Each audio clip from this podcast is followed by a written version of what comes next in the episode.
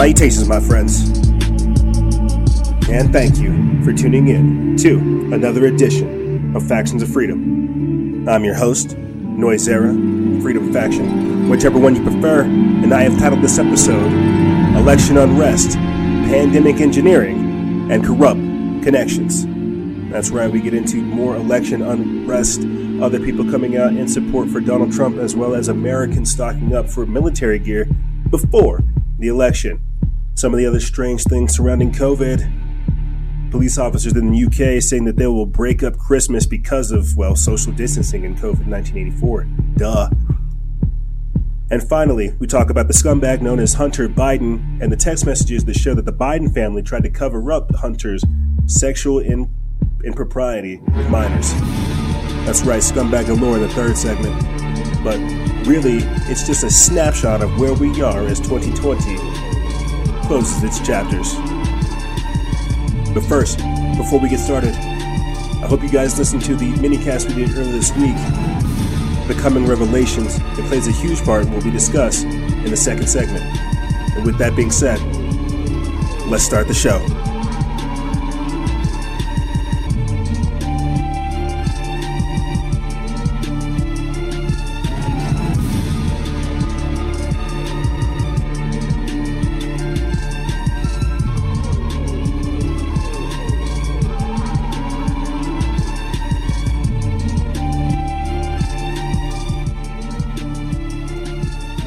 Salutations, my friends.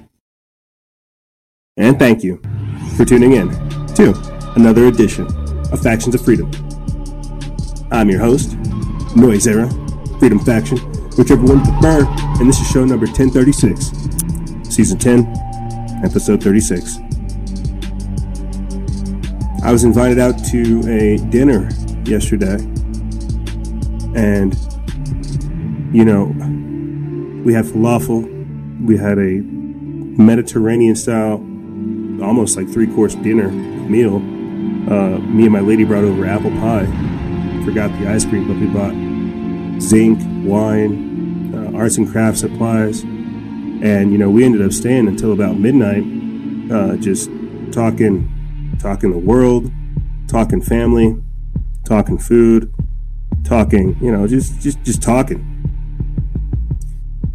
you know, I've told you guys that there are families that you know sit down and watch these episodes together, and I was without that with, with, that family just the other day.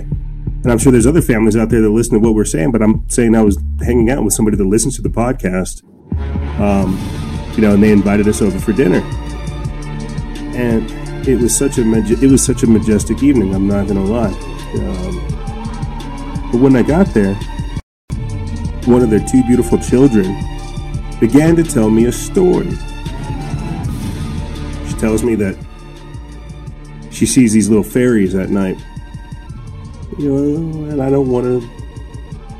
I don't want to spoil uh, the fairy story. You know, because she does listen. But I do want to tell you about her very, very interesting story. I think it's a very interesting way to intro this episode, being that it's Halloween, about the time frame that people will be listening, and then by next week it'll be you know the election time frame and people will, forget will forget that whole spiritual component. But as i'm getting to the house and i'm sitting down uh, with the gentleman and his daughter she begins to tell me a story. She says um uncle ej can i tell you something getting all excited can i tell you something? And so then she tells me this story of how there are rainbows in her room and ribbons that fall from the sky and speckles of fairy dust that cover, that cover her. You know, this is a smart little girl. Very smart girl. She tells me that, you know, she, she, the fairies were keeping her up all night. And they were just all over the place and it was making me crazy. Uh, really? Making you crazy? Why? Were they trying to talk to you? Um, no, but they were. I think they were trying to protect me. And I say, well, protect you from what? Now I'm looking over at the sweet little baby girl's father. I'm like, protect you from what, baby? from the hand. And I say, Well, what? And I look over to the father, he shakes his hands. Like, I, I, this is new to me. She didn't tell me this. And tell her, Well, go on, baby. Well, what about the hand made it scary? She said that it was a skeleton hand. So I'm saying, You're saying that a skeleton hand came through the ribbons and the rainbow? No. Did the skeleton hand come through the ceiling? No. It came above my bed. Well, then what did you do, baby? I prayed to Jesus Christ. I look at her, and she's a sweetheart. And I say, you know, I'm very proud of you can't you can't have these theological and these deep spiritual conversations with a child, but when you know you you're you're hearing her relive this moment and explain to you how she's seeing a uh, something that's frightening her coming through the wall, her immediate reaction is to pray it away. I mean, I I can only hope that many people had that very same instinct. And so, getting back to the story, she tells me that when she closes her eyes and begins to pray and pray it away, the hand goes away. and then it's almost like the room gets lighter. But then she says she's still looking up at these rainbows and these speckles, and then an orb of light comes down from the ceiling. And so, again, father's a listener, very well read individual. Uh, we're trying to, this isn't a podcast episode, you know, this is just the daughter telling us about a very, very strange incident. And so we somewhat interrupt her to say, well, that's how the devil works, baby. You see, he was testing you. He put that hand there to see what you would do. And for our audience, listeners, and people who are very curious about the actual spiritual component behind that, you know, think of it as this. I, I wanted to interject as the baby girl was saying this, but she's a child. Uh, fairies and things like that, tiny people, small uh, small entities. They're always associated with, with, with portals, with openings. And there's a point to what I'm saying bef- uh, uh, as well, uh, because our little brother also confirmed, you know, that he saw it as well. He also saw a skeleton out in the yard. And so we had to break down to these two sweet little baby kids right here that, well, when this particular time frame takes place, Halloween, the two worlds are the thinnest. And so I had to interrupt the sweet little baby girl. I'll, I'll get back to her story. The ball of light coming from the sky. I had to interrupt her, you know, because again, we're nerds here. Uh, I tell her that a client I met with earlier this week, I told you guys about on the Instagram live, a client I met with earlier this week also communicates with spirits. And so I sit down with these two little beautiful kids and I say, you know, a client I met with earlier this week was a professor of religious studies. And when meeting him at his house, I noticed an immediate energetic difference. I noticed that there was something else going on here. And I asked the client, I say, have you ever, I don't know how we got onto the topic of paranormal and supernatural. It was like 20 degrees out. It had just gotten done snow and it was some probably around like six or seven o'clock. I ended up staying for two hours talking with him. Turns out that he is the only individual there's five generations that lived in that house before him. He's the only one not from the family that owns the property now. But see, here's the thing. He knows he does not own that property, and I'm still telling this to the kids. That that man, my client, had a deal with the spirits that lived in the house. He said, you can have free range of the house, the backyard, and everywhere else. Just leave me alone when I'm in the bathroom and when I'm in the bedroom. And so he goes on to tell me that, yeah, EJ, there have been times where there have been other spirits that have come through here, lost. I look at the kids, I say, uh, do you guys understand what happens whenever you're unable to pass over? No. There are some people that die that don't know that they're dead. I'm still telling this to the kids and explaining the story. And so the the, the, the professor of religious studies tells me that he's had entities or spirits come into his house And he's had to take them out into the desert and find crossroads and tell them it's okay. Go towards the white light. It's time to move on now.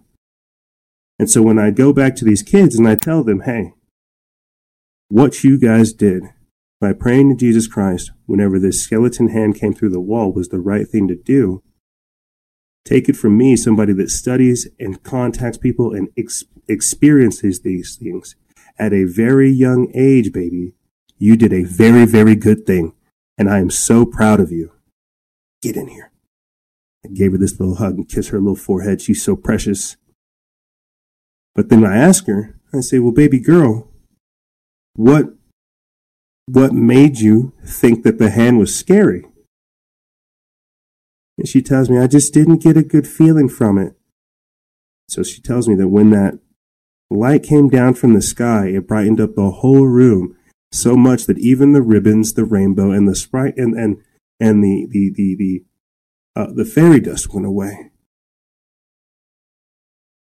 And so there was there was there was other things too, like you know the little brother told me that he saw a skeleton out there, you know, uh, crawling towards the house, and you know it was it, it's crazy seeing children relive moments because you know what you know what's a story, you know what's an experience, you know what a thought is, but then you see them whenever they're beginning to relive things. And then these are two very bright kids. I'm not going around collecting child stories, guys. Uh, this isn't a paranormal perspective episode but I just think it's so fascinating seeing these type of things. And again, the spiritual synchronicity of everything lining up.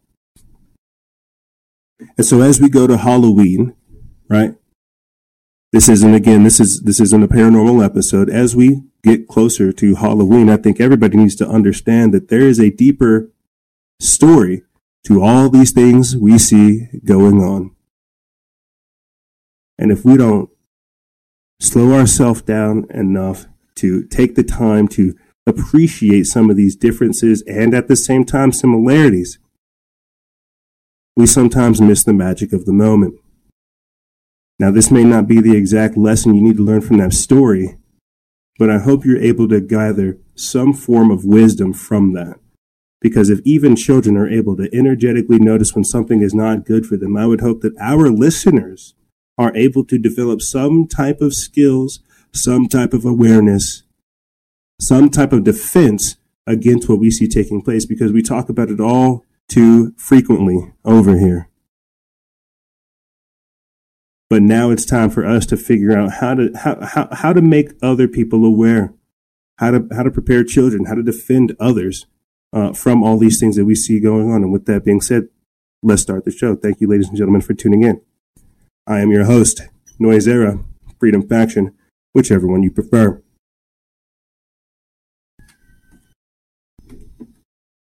And that is my stupid chicken in the background. I'll say this and start getting into the topics. Yeah, we had somebody ask us earlier this week, Oh, what are you doing? Don't, don't get rid of your chicken. Go vegan. Uh, you know, virtue signal via chat. And, um, you know, that doesn't work here, unfortunately. Something has happened with coronavirus in 2020 where it has drastically improved and escalated the work that we do and the dimensions that we go at it. You know, I'll say, I think this is a better way for me to kind of start getting into things, right? Here's a quick video for you that'll blow your little minds. Uh, there is a 13 year old boy this is just so terrible coming off of what we just got done talking about with you guys. There is a 13 year old boy who identifies as a girl saying that, quote, gender is over as we knew it. So before I play this quick video for you guys, realize I just briefly talked to you about uh, children coming into contact with spirits and then trying to, you know, ward these things off and, you know, having, having, having some encouragement to do so.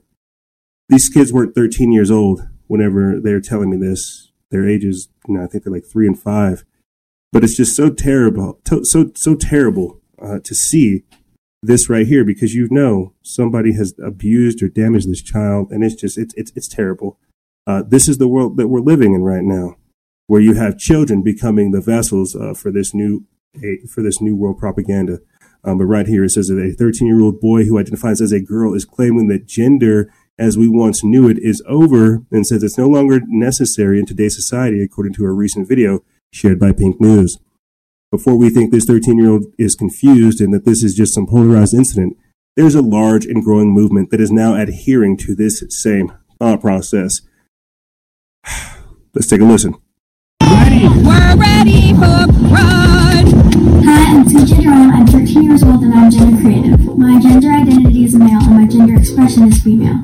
I'm not, I've been gender creative my whole life, but this is just who I am. To me, gender is over. We don't really need it, like, it's kind of unnecessary. I'm in middle school now, but in my old school, elementary school, I changed it so PE wasn't separated between boys and girls, and I changed the dress code for 26 schools so it wasn't separated between boys' clothes and girls' clothes.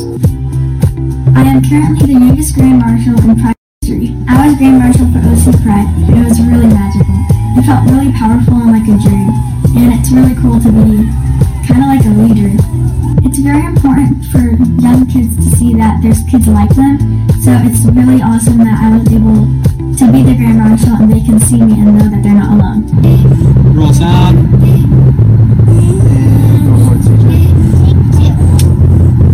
My advice for other LGBTQ kids is to stand out from the crowd and be unique, and it's good to be unique and find find friends that really support you no matter what. Some of my favorite hobbies and activities to do outside of school is hair, makeup, shopping, styling outfits, and hanging out with friends.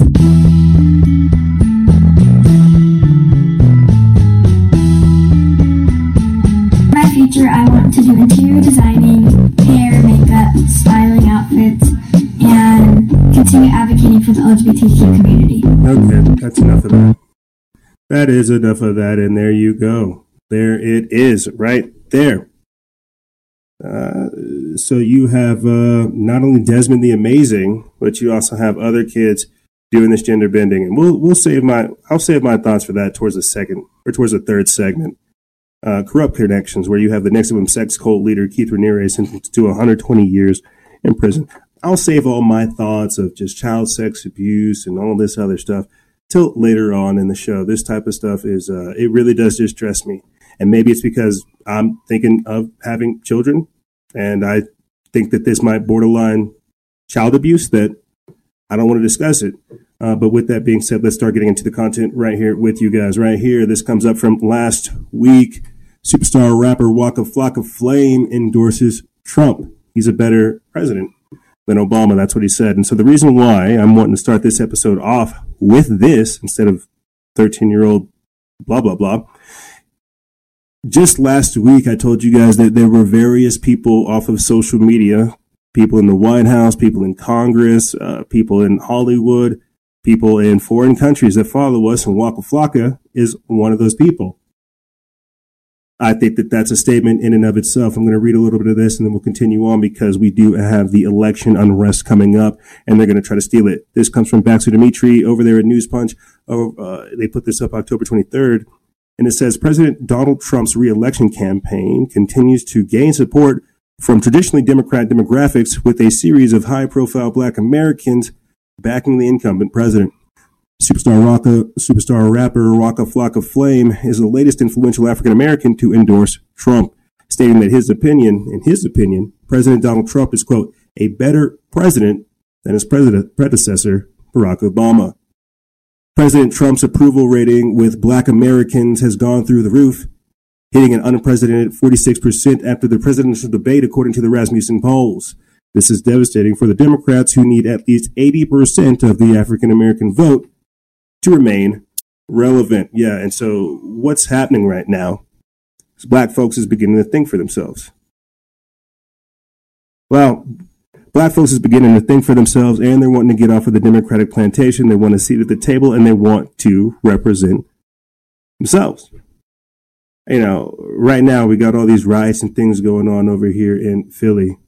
And we've got to ask the question of who's starting these things? Didn't they say that Philadelphia was a battleground state? Who's who's? Uh, wouldn't it be crazy if they had all these protests and riots go down so Trump could come through and seem like the savior? You know, got to say this before we move on to our next article. We'll be talking about uh, Hillary Clinton and then Kanye West. I've got to ask this question that, I, and I thought about it on the hike this morning. Are we looking at a V for Vendetta moment to where we see all this chaos, all this madness, all this unrest, all this destabilizing events, only for them to call for more control? They say that Trump is the law and order president, no doubt. But what comes with that? And so just keep that in mind. I thought about it earlier this earlier this morning. Uh, I thought about it earlier this morning, and at the same time, I talked about it last night at the dinner. That you know, I haven't really ever voted for any president simply because I'm not down to vote for my enslavement. And by the time I got to voting age, I realized that I was being propagandized to, so I had to play the game. And you don't start an organization and an operation doing what I do, thinking that government is incompetent and that they will save you. I talked about it earlier this week. A lot of people voting so hard that they enslave themselves. But one of the things I recognize with Trump is there is a lot of action. Sometimes he makes me eat my words. And that's just the hard truth of the matter. So many different things has happened underneath this administration, both good and bad, that we will be dealing with this for quite some time. And, and, and that's the factual matter. That's the truth of the matter. Love it or hate it, we're going to be dealing with things right now that are setting the landscape for the future. But uh, speaking of a future, Hillary Clinton says that she is still fuming, saying that she was born to be president, and it makes her literally sick to her stomach to think of another Trump win. this is an article written by Phil, Phil Shiver over there at the Blaze. They put this up October 20, October 26th. And it says failed presidential candidate Hillary Clinton is apparently still fuming over her loss to President Donald Trump in the 2016 election. During a recent appearance on Kara Swisher's New York Times opinion podcast, quote, Sway, the former Secretary of State alleged that she was, quote, born to be president, and it literally makes her sick to her stomach to think of another Trump win. What did she really say? It says at one point during a lengthy interview, Swisher asked Clinton if she thought a woman president would be able to handle the coronavirus pandemic more ably. Clinton quickly responded by tooting her own, her, tooting her own horn, saying that, quote, I have no doubt, especially if it were me. I was born for that. I mean, that's why I know I'd be a good president. I was ready for crises and emergencies, and I would have done what you see these women leaders doing. You listen to science. You bring in the people in all in an all-inclusive way. You communicate constantly. You make the case by explaining why what you're doing is in the long-term interests, not of, not only of health, but also of the economy. Yeah, I have no doubt in my mind at all that I would have stepped up to the crisis. Later in the, later in the interview, when the topic of Trump's reelection came up, Clinton jumped in saying that, quote, I can't entertain the idea of him winning. Quote, it would cause cognitive dissonance of a grave degree she said before adding that the adding that even thinking about a potential Trump win would also make her physically ill. Physically ill. Hillary Clinton getting sick, getting down with the sickness because of a Trump win. Well, I can't help but ask the question of why is she not locked up still? Or is he saving her for the second act? Why is Hillary Clinton still able to operate? Why is she doing this type of stuff? So I'm sure she would be a little bit upset. I'm still wondering, are they going to lock her up? And again, I've had to eat crow because I thought they were going to give Hillary Clinton uh, the nomination four years ago. And then out of a landslide, it was Donald Trump. And, and again, because of the manipulation, the censorship tactics, and all the other things that are going on, I think that it's going to be Trump as well. And we'll get into this shortly here. Uh, the uh, about again, you know, more operations taking place to try to unseat Donald Trump. And this contesting that's taking place right now in our country, this is why they're going to try to get the UN to come up in here and oversee these elections. It's a very, very tricky game what's being played right now, but uh, I want to bring your guys' attention to something else that kind of popped up last week. And I, t- I mentioned it kind of in tandem whenever I played that Antifa heart eating clip right here. Thousands of witches plot to bind Trump for the last debate and on the election day. And so what? Right now, Halloween, um, most people are going to be listening to this after Halloween. People getting fired up. I feel like it's been Halloween all year. I don't even know what mask to wear. Maybe I should just be, maybe I should just wear a mask for Halloween. I'll, I could be normal. Uh, and the reason I'm trying to talk smack is because look at the forces right now. And this is what I was trying to allude to earlier this week uh, about how it's good that a lot of these things are taking place because it's forcing this information to come out. It's forcing people to make choices. It's forcing them to say, you know what? I have to make a decision. I don't want to be like these people. I didn't prepare a paranormal style episode, but think about this, gang. Think about how much evil, wicked, vile, and venomous stuff has been out there all year. I mean, my God. Earlier this year, or earlier earlier this week, I talked to you guys about uh, Russ Dizdar,'s The Black Awakening, the rise of the satanic super soldier. About how now people openly practice occultism, how they practice these things, self-styled Satanists and all.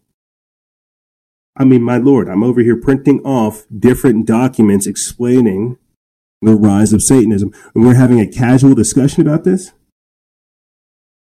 Really think about this, guys. This is this is the magic resistance, and they say, "Oh, you shouldn't pray." It's crazy how now you can worship anything in America other than Jesus Christ and God.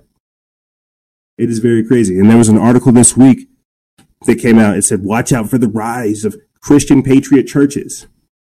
And so this is what's crazy is, is you're seeing a massive social and cultural shift to where they see, to where the to where some people see the way the world's going and they don't want to go that. Let me get into this and then we'll continue on. We put this up October 22nd. By Ricky Scaparo over there in Times Headlines. It says last year at this time, President Donald Trump was battling the House Democrats' impeachment inquiry against him. If that wasn't enough, media outlets reported that, quote, thousands of witches were trying to cast a, quote, binding spell on him on Halloween. Now, these practitioners of witchcraft are at it again, celebrating the rare confluence of two, quote, powerful moon events in one month, all in an effort to get Joe Biden elected and President Trump removed from office. Communicating via social media, the witches are plotting multiple, quote, binding events with their biggest attempt to spiritually attack the president on October 31st, right before the election. They have been using the hashtags, hashtag Bind Trump and hashtag Magic Resistance. And if you guys go there, you can see some of our work. This is while calling for what they call or what they have named a blue wave spell on October 31st and November 2nd. As CBN News has reported witches have regularly tried to cast spells against Trump since his inauguration in 2017. They even worked to hex his Supreme Court nominee, Brett Kavanaugh. In addition to this year's Halloween spell, one of the people using the Bind Trump official Facebook page is also calling for magic to be performed against the president for his final debate scheduled for Thursday night with Democratic challenger, creepy, sleepy Joe Biden. And we see how all of that went. Yeah, now we see Joe Biden just going right back into his cellar. uh, trying to hide his son. Where is Hunter?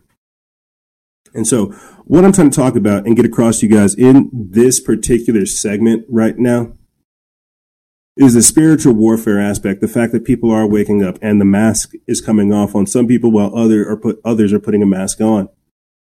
I mean that both politically and spiritually. You've got Waka Flocka Flame saying, look, listen, I mean, what, 50 Cent didn't want to be 50 Pence just last week. He's like, I don't want to support Biden's tax plan. You got Waka Flocka Flame coming out saying, you know what? Trump's going to be a better president than Obama. At least he's trying to hear out what we have to say.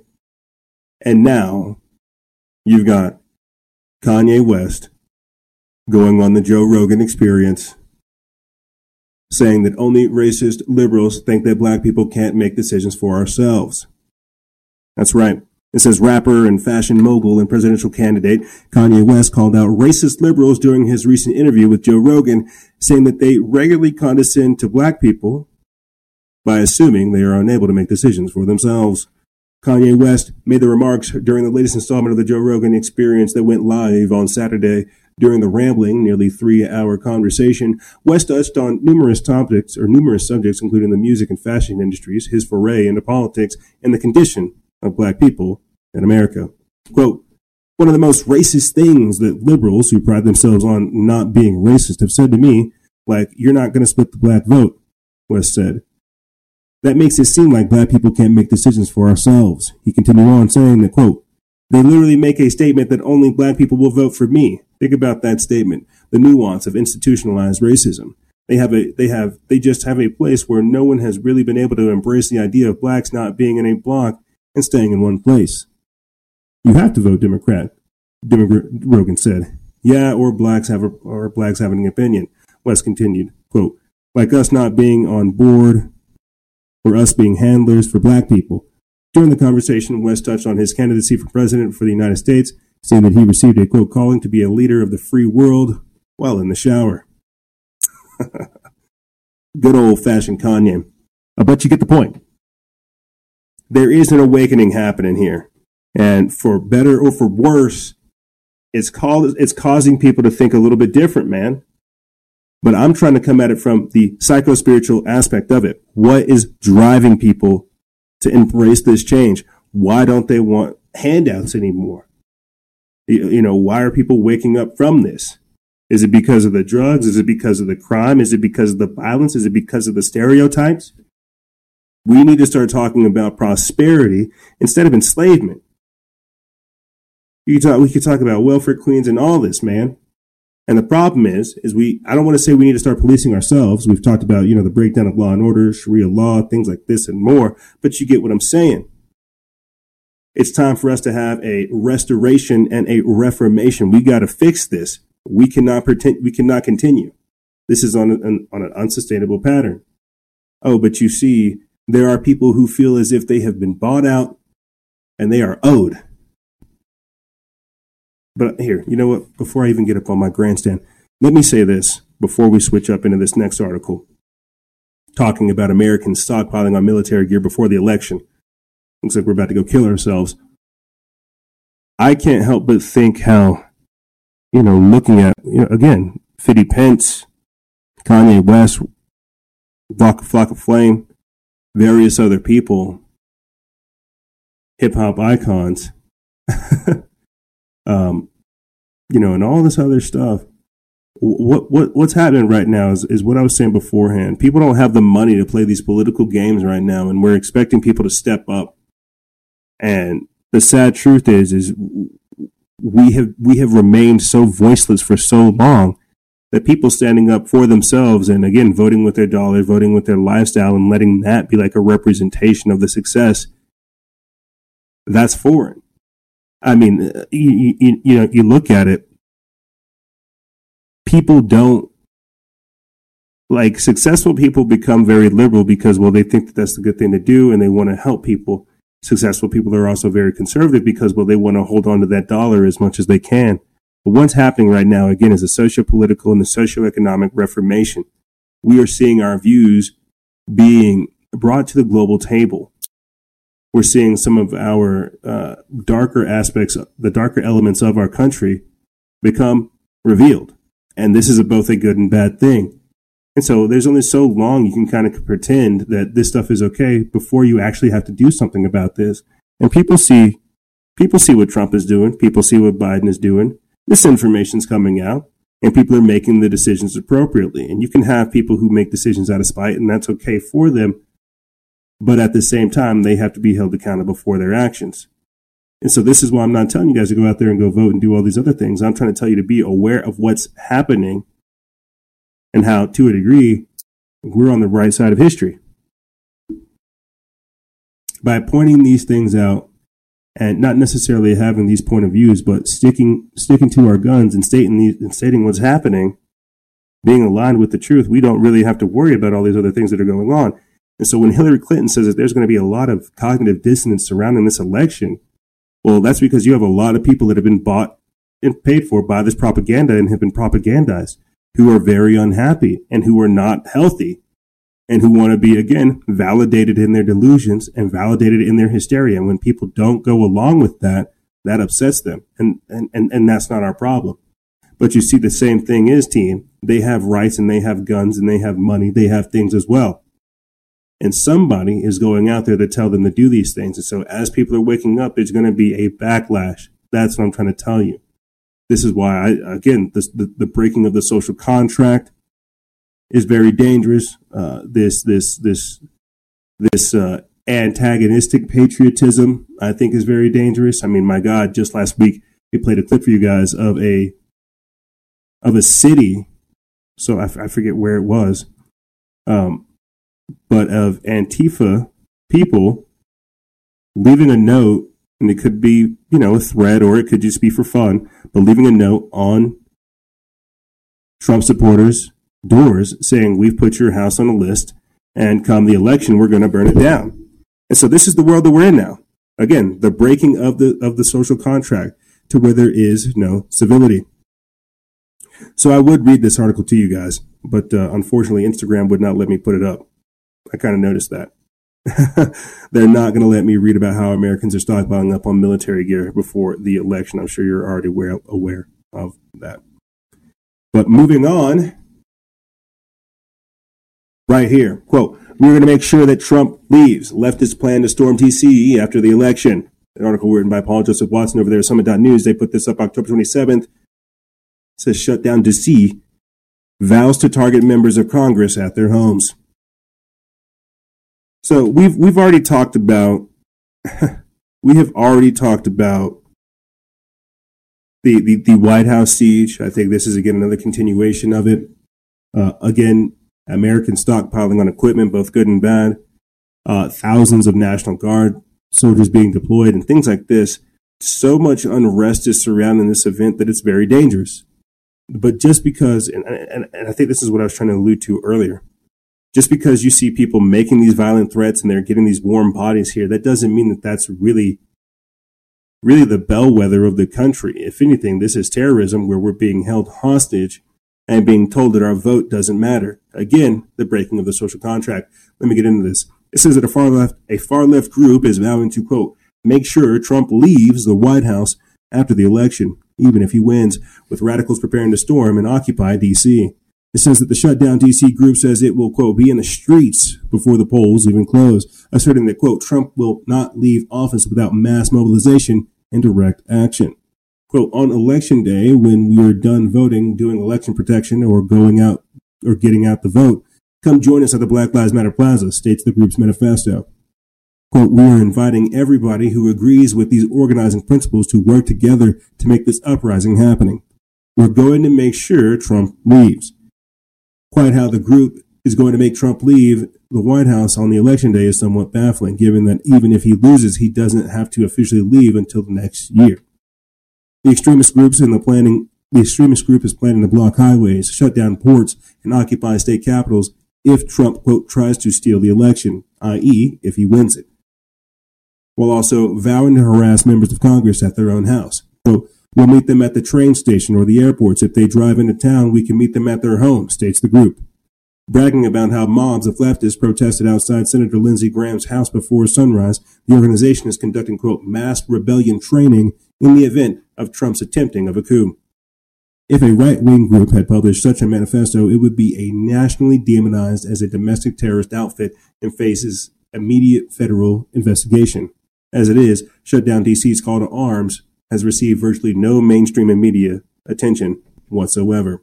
It's because you can get away with crimes like this whenever you own the media. And when I tell you that our country has been bought and paid for, that this organized chaos is taking place and that these radicalized Democrats and these feckless Republicans allow for this to take place, this is it.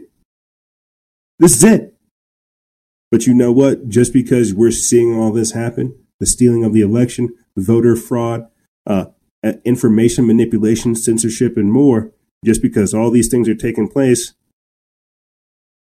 doesn't mean that they won't win. I mean, my God, there's no way that Biden can have.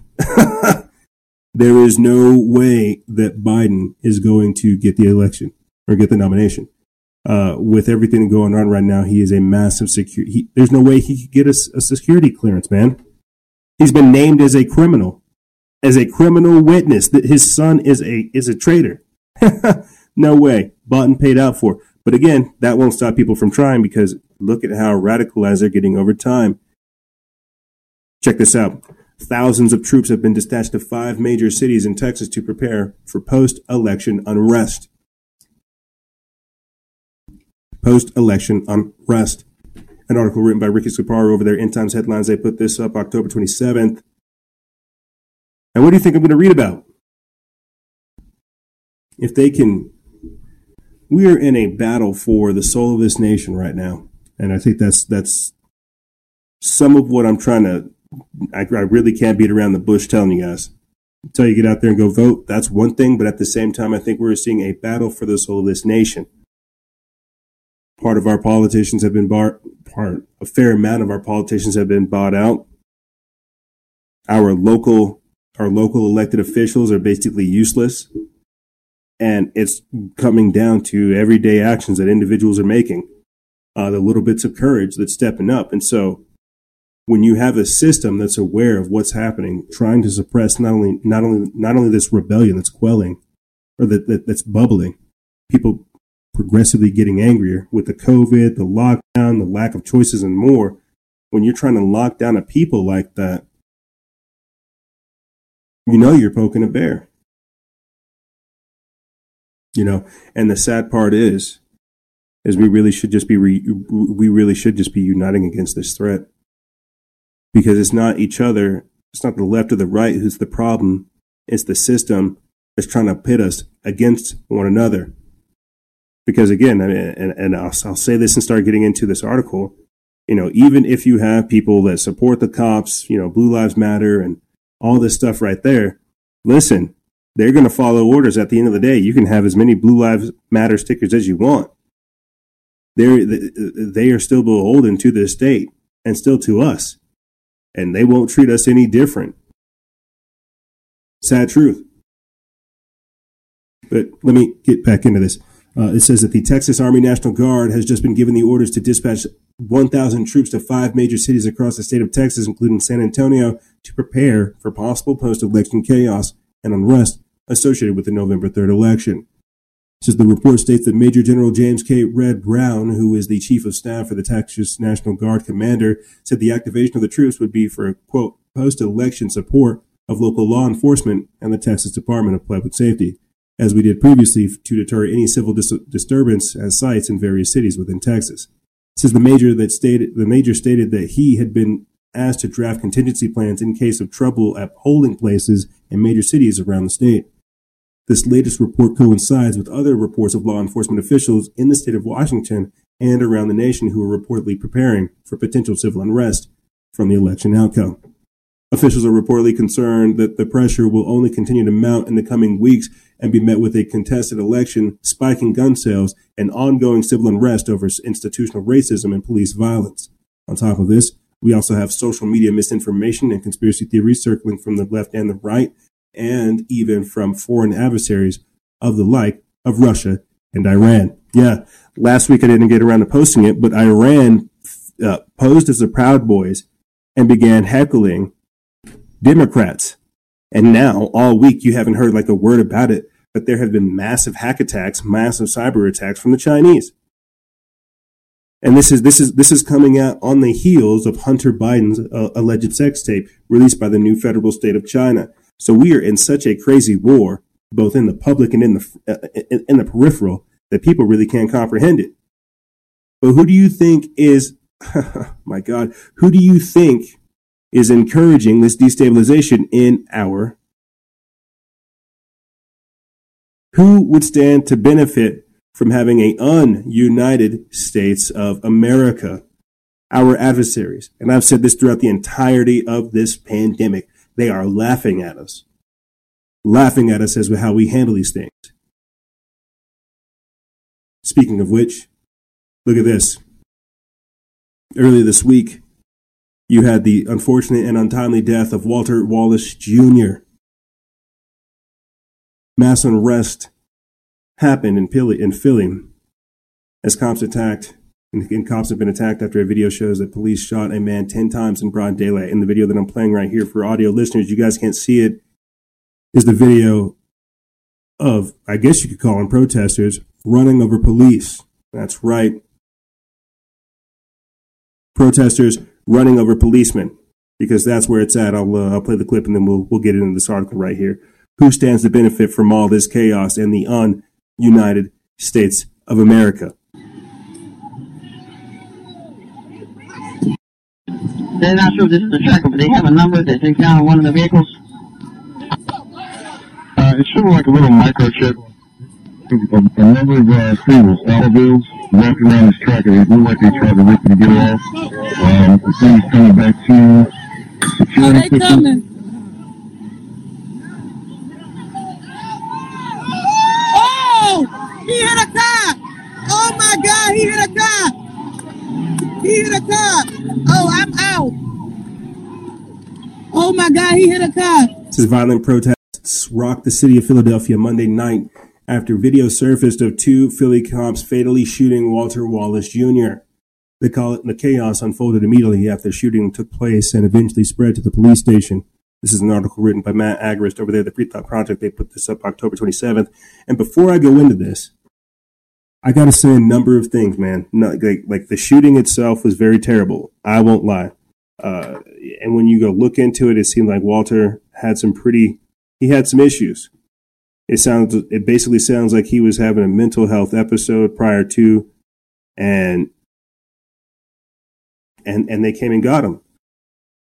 It says that on Monday, October 27th, Walter Wallace Jr. experienced a mental health crisis. Walter's family lawyer states that the family called 911 requesting an ambulance to help. It was reported that the family's third call for the day, that day, third call saying, hey, please come help us. He's having some issues. They say that police arrived on the scene first. They spotted Walter outside of his home holding a knife. The two officers told Walter to drop the knife. His mother tried to grab him and shield him from the police as they had their guns drawn. She said it goes on to say that she pleaded for police to put their guns down and asked her son to drop the knife. Walter then walked around the car and slowly stepped towards the police officers. And then after that, they shot him 14 times. 14 times. Now, clearly the man's not a saint. Neither was George Floyd. Did he deserve to die? No. Are these type of people trained for these type of situations? I'm not sure. What would anybody do in a situation like that, especially given the stuff that's going on right now? I'm not standing up for the cop and I'm not standing up for Walter either, but I'm standing up for common sense. Everybody's not a virtue signaler. Everybody's not going to play these games. You see somebody coming at you with a knife, looking disgruntled, not not responding to any commands. This is the third call. What are you going to do? You got to think, man. These cops got to do the same job. We they they got to do the same thing we're all doing, if not more so, and they're told to be heroes. They see all this other political stuff going on. They make the wrong move. It's half of these guys' life. Let me get back into this article. It says riots and looting went largely unchecked by police, who were seen in several videos retreating from angry protesters attacking them over the killing of, of Wallace. One officer was hospitalized, and at least 30 others were injured after being struck by rocks, bricks, and other projectiles during the unrest. The unrest unfolded shortly after 4 p.m. Eastern Standard Time when police said two officers responded to the 601 this, uh, 6100 block on Locust Street over a report of a man with a knife. Family members identified the victim as Walter Wallace Jr. The interaction was captured on a bystander's cell phone video and shows Wallace advancing toward officers allegedly armed with a knife. Wallace ignored commands to stop and put the, down the weapon. He also pushed past a woman, later identified as his mother, who appeared to be trying to hold him back. And so that happened on Monday. That happened on Monday, day two. The National Guard got called because, well, people were straight up rioting and looting.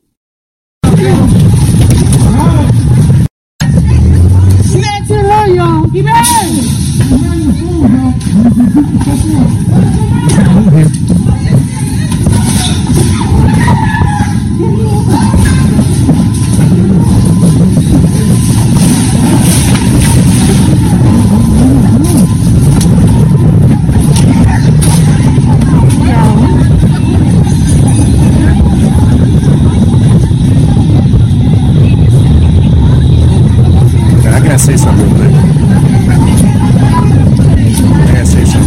because, well, you know, I'm black, and there's a thing within the black community, and we always see it on like the news and the media where black folks is portrayed as like rioters and looters versus white folk over there.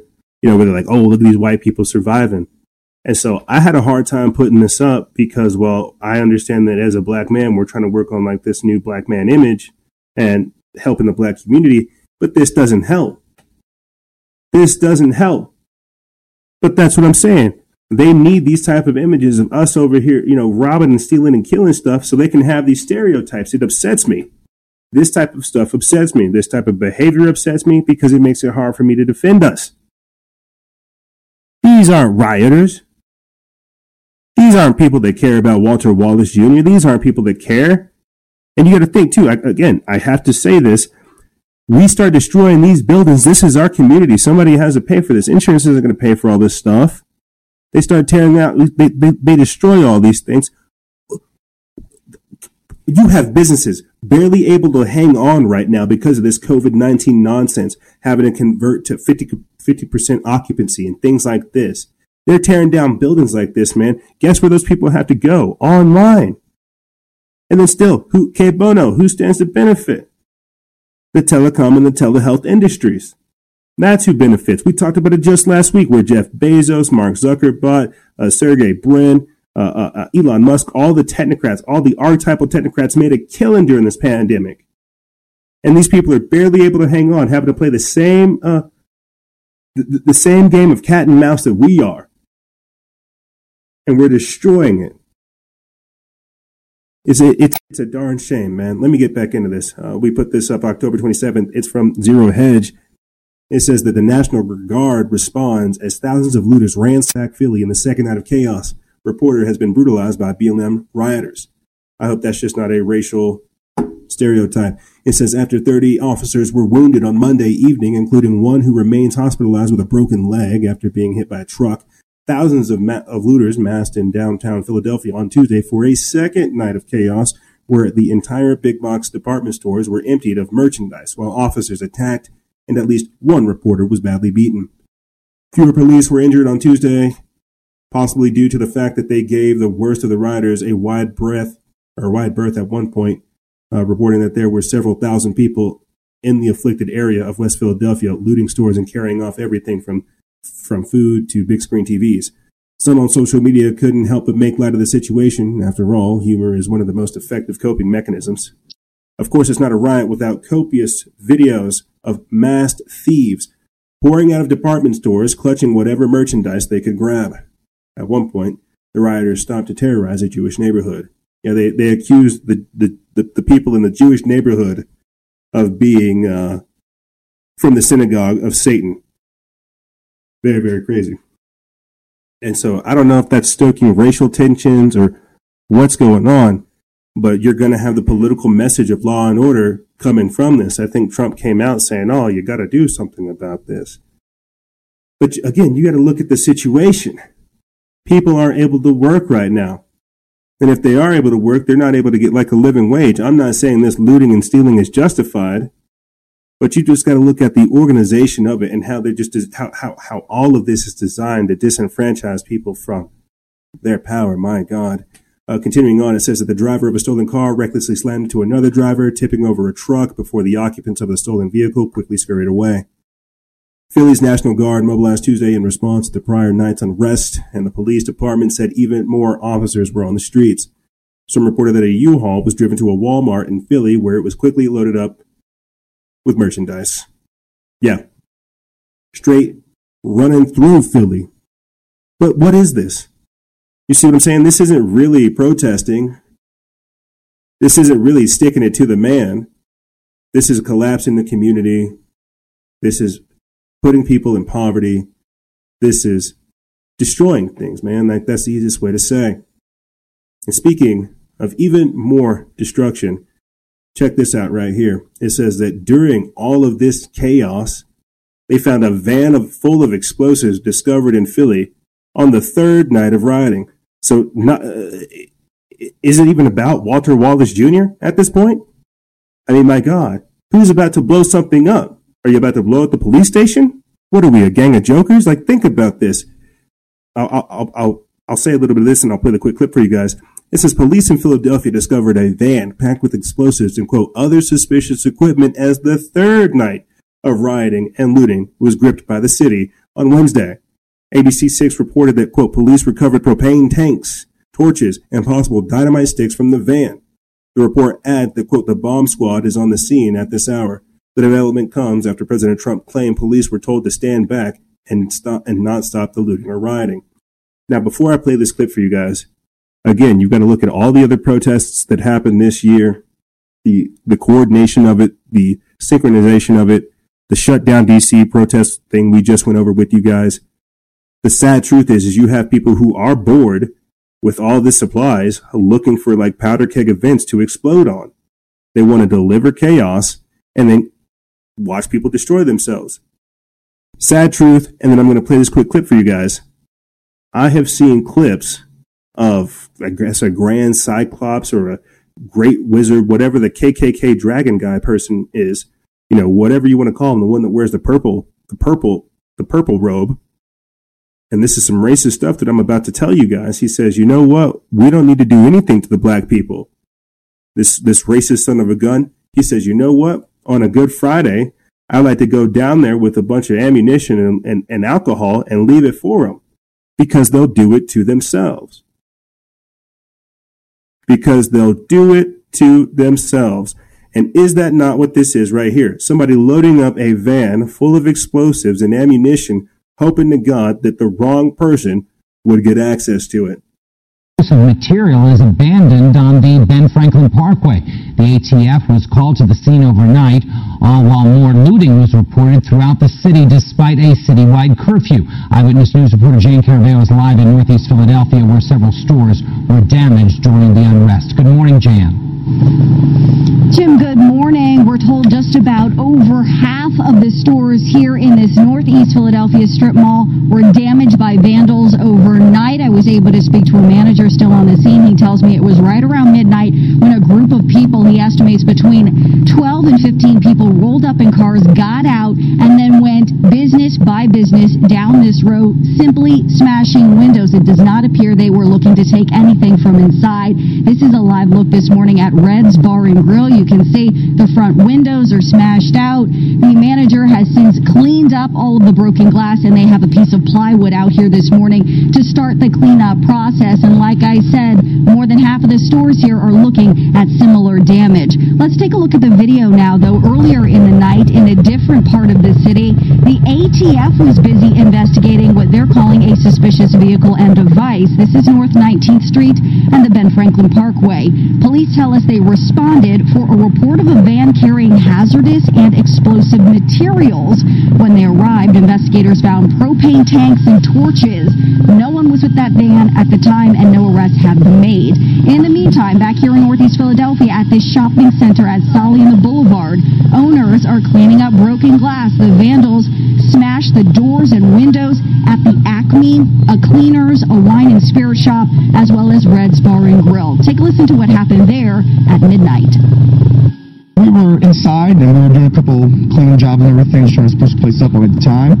And we just seen a bunch of cars pull up, so we hit the lights. And later, sooner we know it, they come up with bats and just start smashing windows. And we heard them smash windows down the road, down Acme, liquor store, cleaners, broke in. But luckily they just smashed our windows and, and hightailed it out. The day just lapped over now, so it's a new day. And it's also yesterday, so I don't know what to call it. But it's cleanup day, I know that for sure trying to keep it light there. Everyone is safe, and that's really all that matters at the end of the day. You can see there, they are still cleaning up. Down the row here, this is the wine and spirit shop, a whole lot of glass on the ground. They clearly broke through the plywood here, broke through the glass, and then into this store. I see a couple of bottles down the aisle there broken and some broken bottles here up front. But overall, it looks like a lot of their in inventory is still intact. So a lot of damage out here. It's it's unclear if they were just looking to do damage or get inside at that bar and grill with the manager who we spoke to say nothing was taken inside, just a lot of damage for them to clean up this morning. We're going to keep you up to date on both of those stories, but for now, we're live in Northeast Philadelphia. Jan Carabeo, CBS 3 Eyewitness News. Back into you. Another morning of cleanup. Thanks, Jan. Thanks, Jan.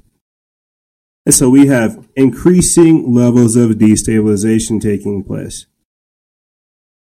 People fired up because of the election, people angry because they're unable to work, people able people just generally upset because they're unable to do anything about the disposition they put themselves in.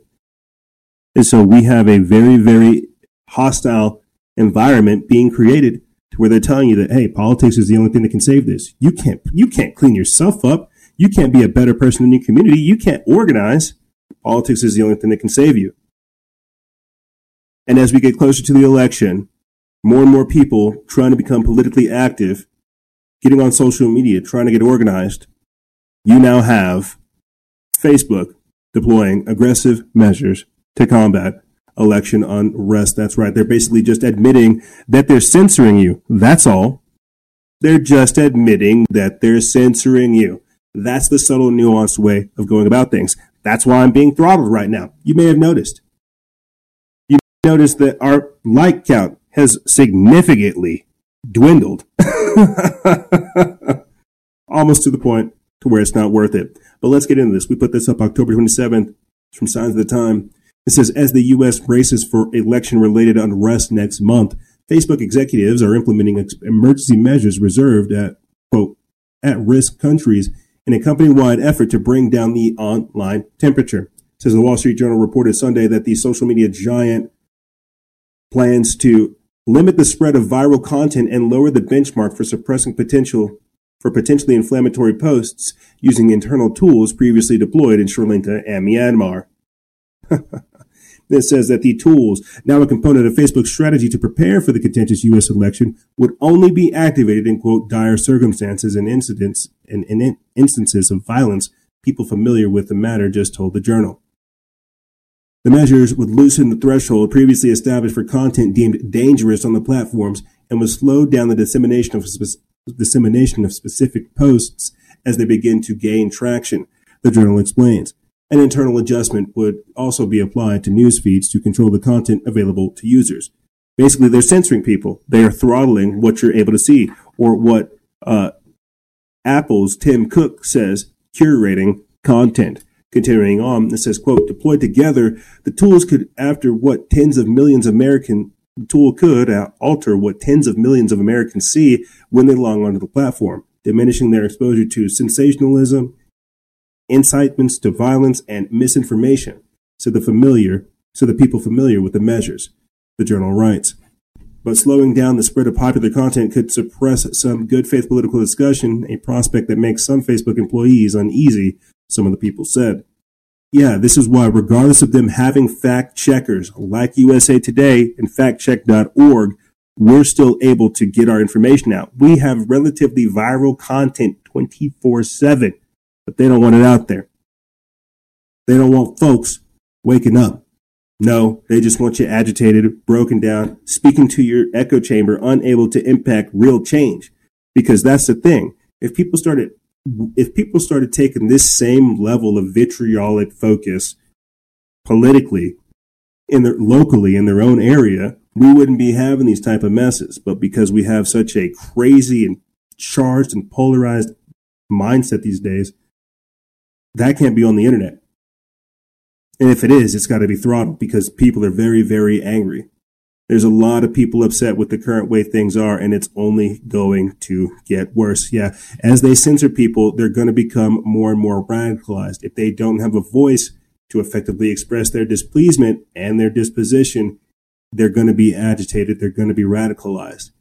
And that's why you see all these things taking place. People, people are already angry. Then when I talk about the mental health epidemic, shucks, that's only one aspect of it. People are looking for a spiritual solution or a political solution to a deep spiritual problem. And unfortunately, we have answers for neither. It's getting crazy out there. But I'll tell you what else is crazy. We're going to take a quick break. And when we come back, we're going to be talking about more of this COVID, this branch COVIDian nonsense, uh, pandemic engineering, all the other strange things that are happening because of COVID that we can't see, well, because of every, everything we just witnessed right there. Yeah, we still have a pandemic going on and we still have people doing all of this because of it. Deaths are skyrocketing, suicides are skyrocketing. My God, some of the, the, the, the mutations that are taking place because of this vaccine, it's crazy. You have health officials coming out saying that the first generation of vaccines are going to be useless. Well, my God, why are we even doing this? We're going to be talking about this and more on the other side. Ladies and gentlemen, don't go anywhere. This is Freedom Faction over here on Factions of Freedom, and we'll be right back right after this.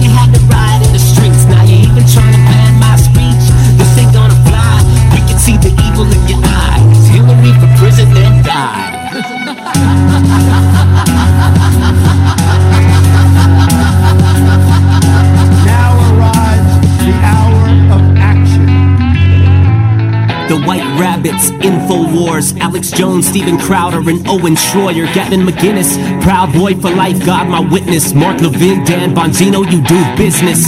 Diamond and Silk, and Candace Owens, Kanye West standing with you while the flag is blowing. Across the pond, to Paul Joseph Watson, homie, you're the bomb like jihadis in Boston. Pun intended, so don't get offended. You snowflakes, safe space, spineless dependents. I'ma work my bloody hands to the bone while you dream about the day that you could get Roger Stone. The deep state man cover is blown. About time you said Tommy Robinson home. Top off the jet, you did a lot of things you regret. Bill Clinton flying up in that Lolita Express. Shame on the man with the long tongue. Bad guys that want you to run from. This land gon' break down the middle. Picking up steam Tennessee fiddle.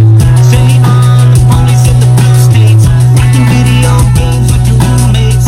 You don't wanna go to war with the right side. We've been looking forward to a fight for a long time. You're not a racist if you voted for Trump. You're not a bigot if you wear a MAGA hat and get jumped. You're not a sexist if your girl makes you breakfast. You're not a privileged white male. Just ignore the idiot leftists.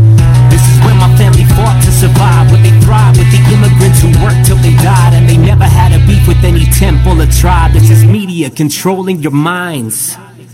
Together, we will make America strong again. We will make America wealthy again. We will make America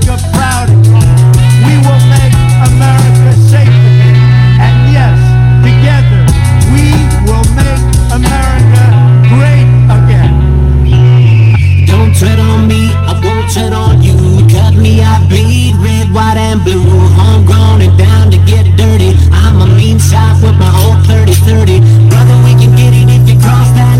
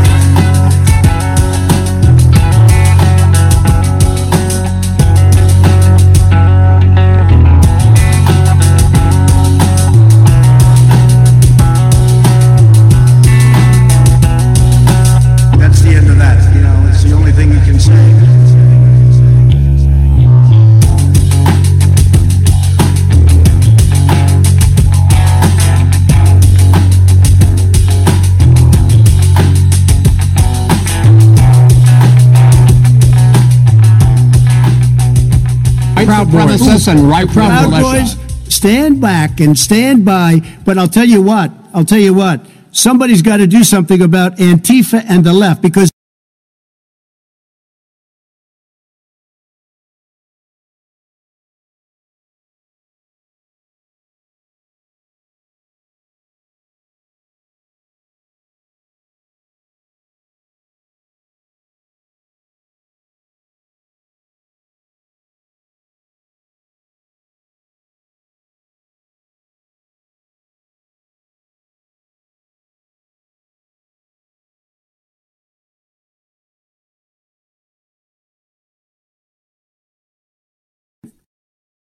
Welcome back.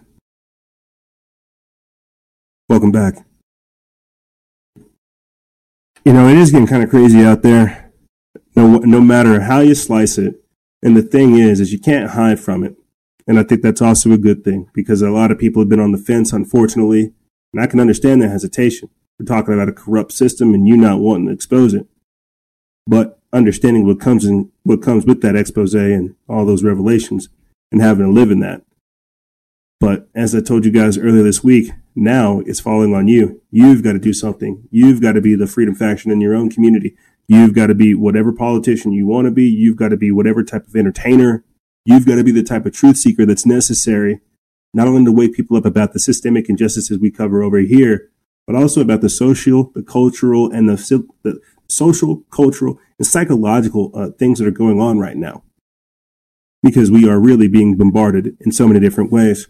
Um, And thank you, ladies and gentlemen, for tuning into this edition. Well, and while we won't be talking about, uh,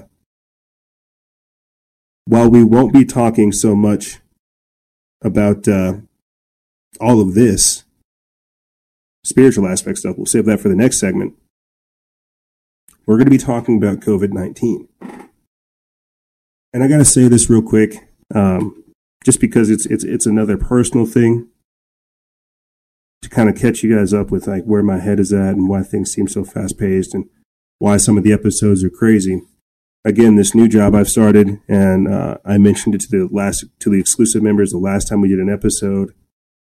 It is um, it's not time consuming, but it is very tedious, and I do appreciate it. The mental stimulation, uh, the money I'm making, it doesn't hurt either.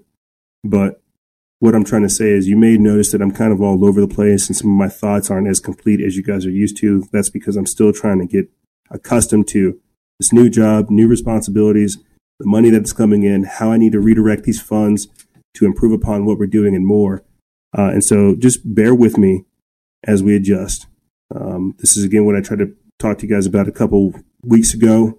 That's why we've got new sound. You know, we're doing new, we're, we're, we're trying to do a lot of different things.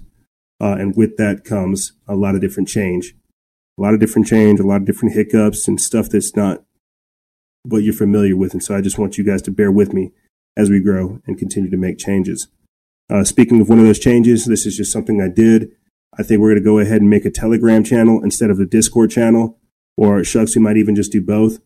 Um, but Telegram, I think, is an easier way for us to go about sharing the information. I'll put the link for that in the description bar below so you guys can join. It's nothing major um, because the app service we were using that does not work for us.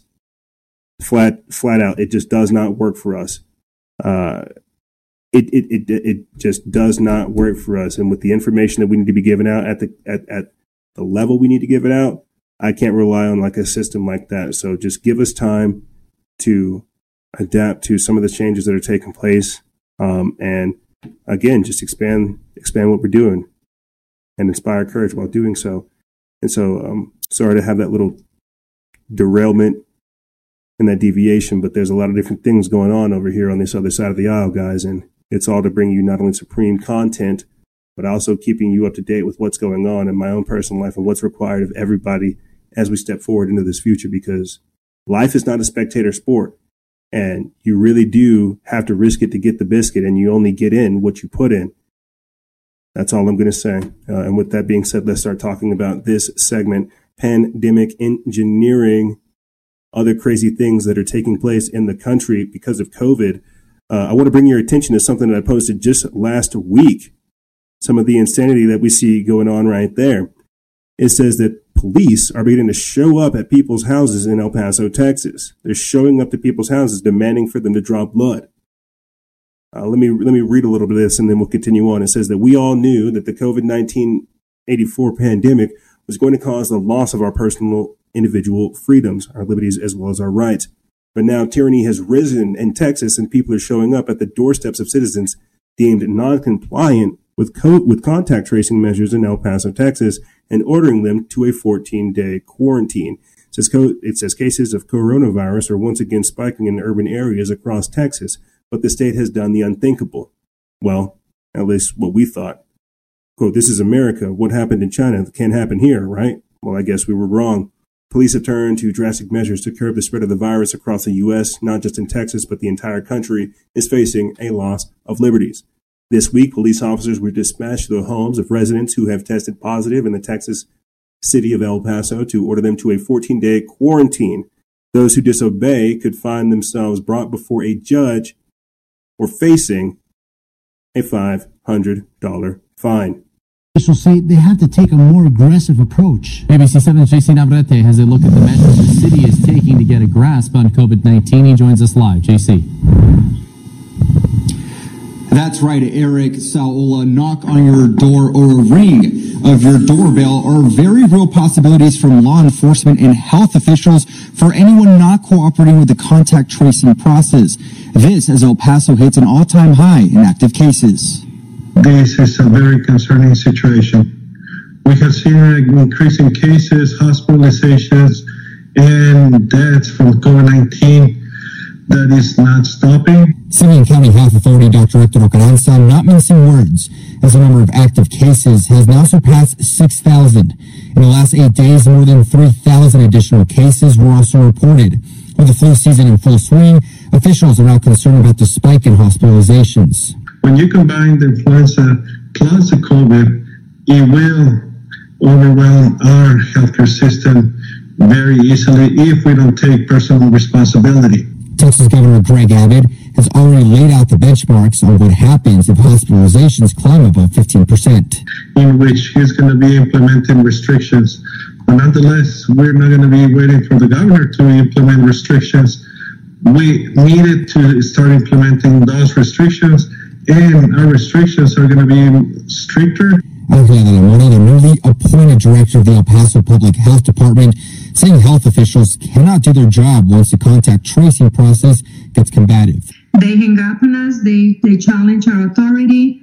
Uh, in many cases, they tell us that they know better uh, how to take care of their families. We are immediately, with Dr. Ocaranza's assistance, uh, we are issuing health orders that are delivered by a police officer and a public health official to their to their domicile. We spoke to residents who are frustrated that the situation has not the more than 200 days we've been in this pandemic. It's really frustrating when someone who's been locked down themselves of their own volition, um, then somehow they get COVID, and it's because out in the world, not everyone is acting that way. And so, um, yeah, it is really frustrating.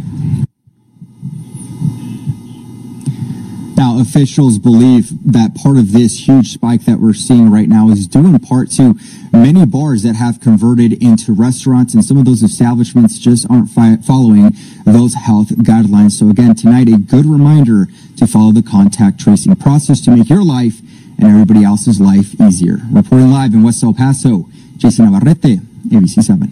Thank you, JC. Thank you, JC. He's just telling you to be compliant. What's what's wrong with you? You see, it's because of people like you that we're still in this pandemic. Yeah, you know, just put the mask on. What what are you doing having, you know, freedoms and opinions and things like that?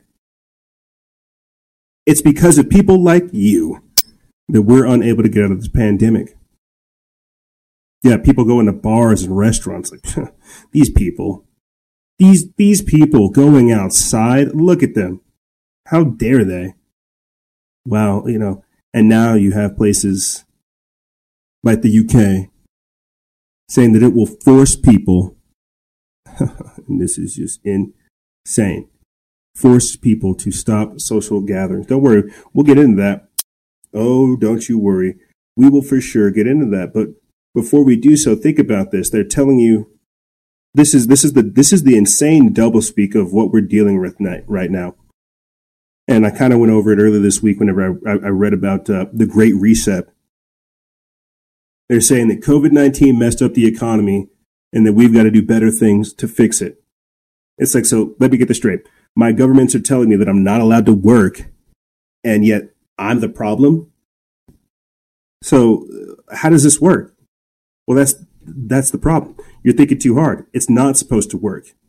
If anything, no one's supposed to work. And what do I mean by this? Check this out. Tonight on Hour 18, Chicago clamps down on businesses as the number of new coronavirus cases rises more than 50% week over week. A new business curfew will go into effect tomorrow from 10 p.m. till 6 a.m. That means all non-essential businesses, including bars and restaurants, must close during that time.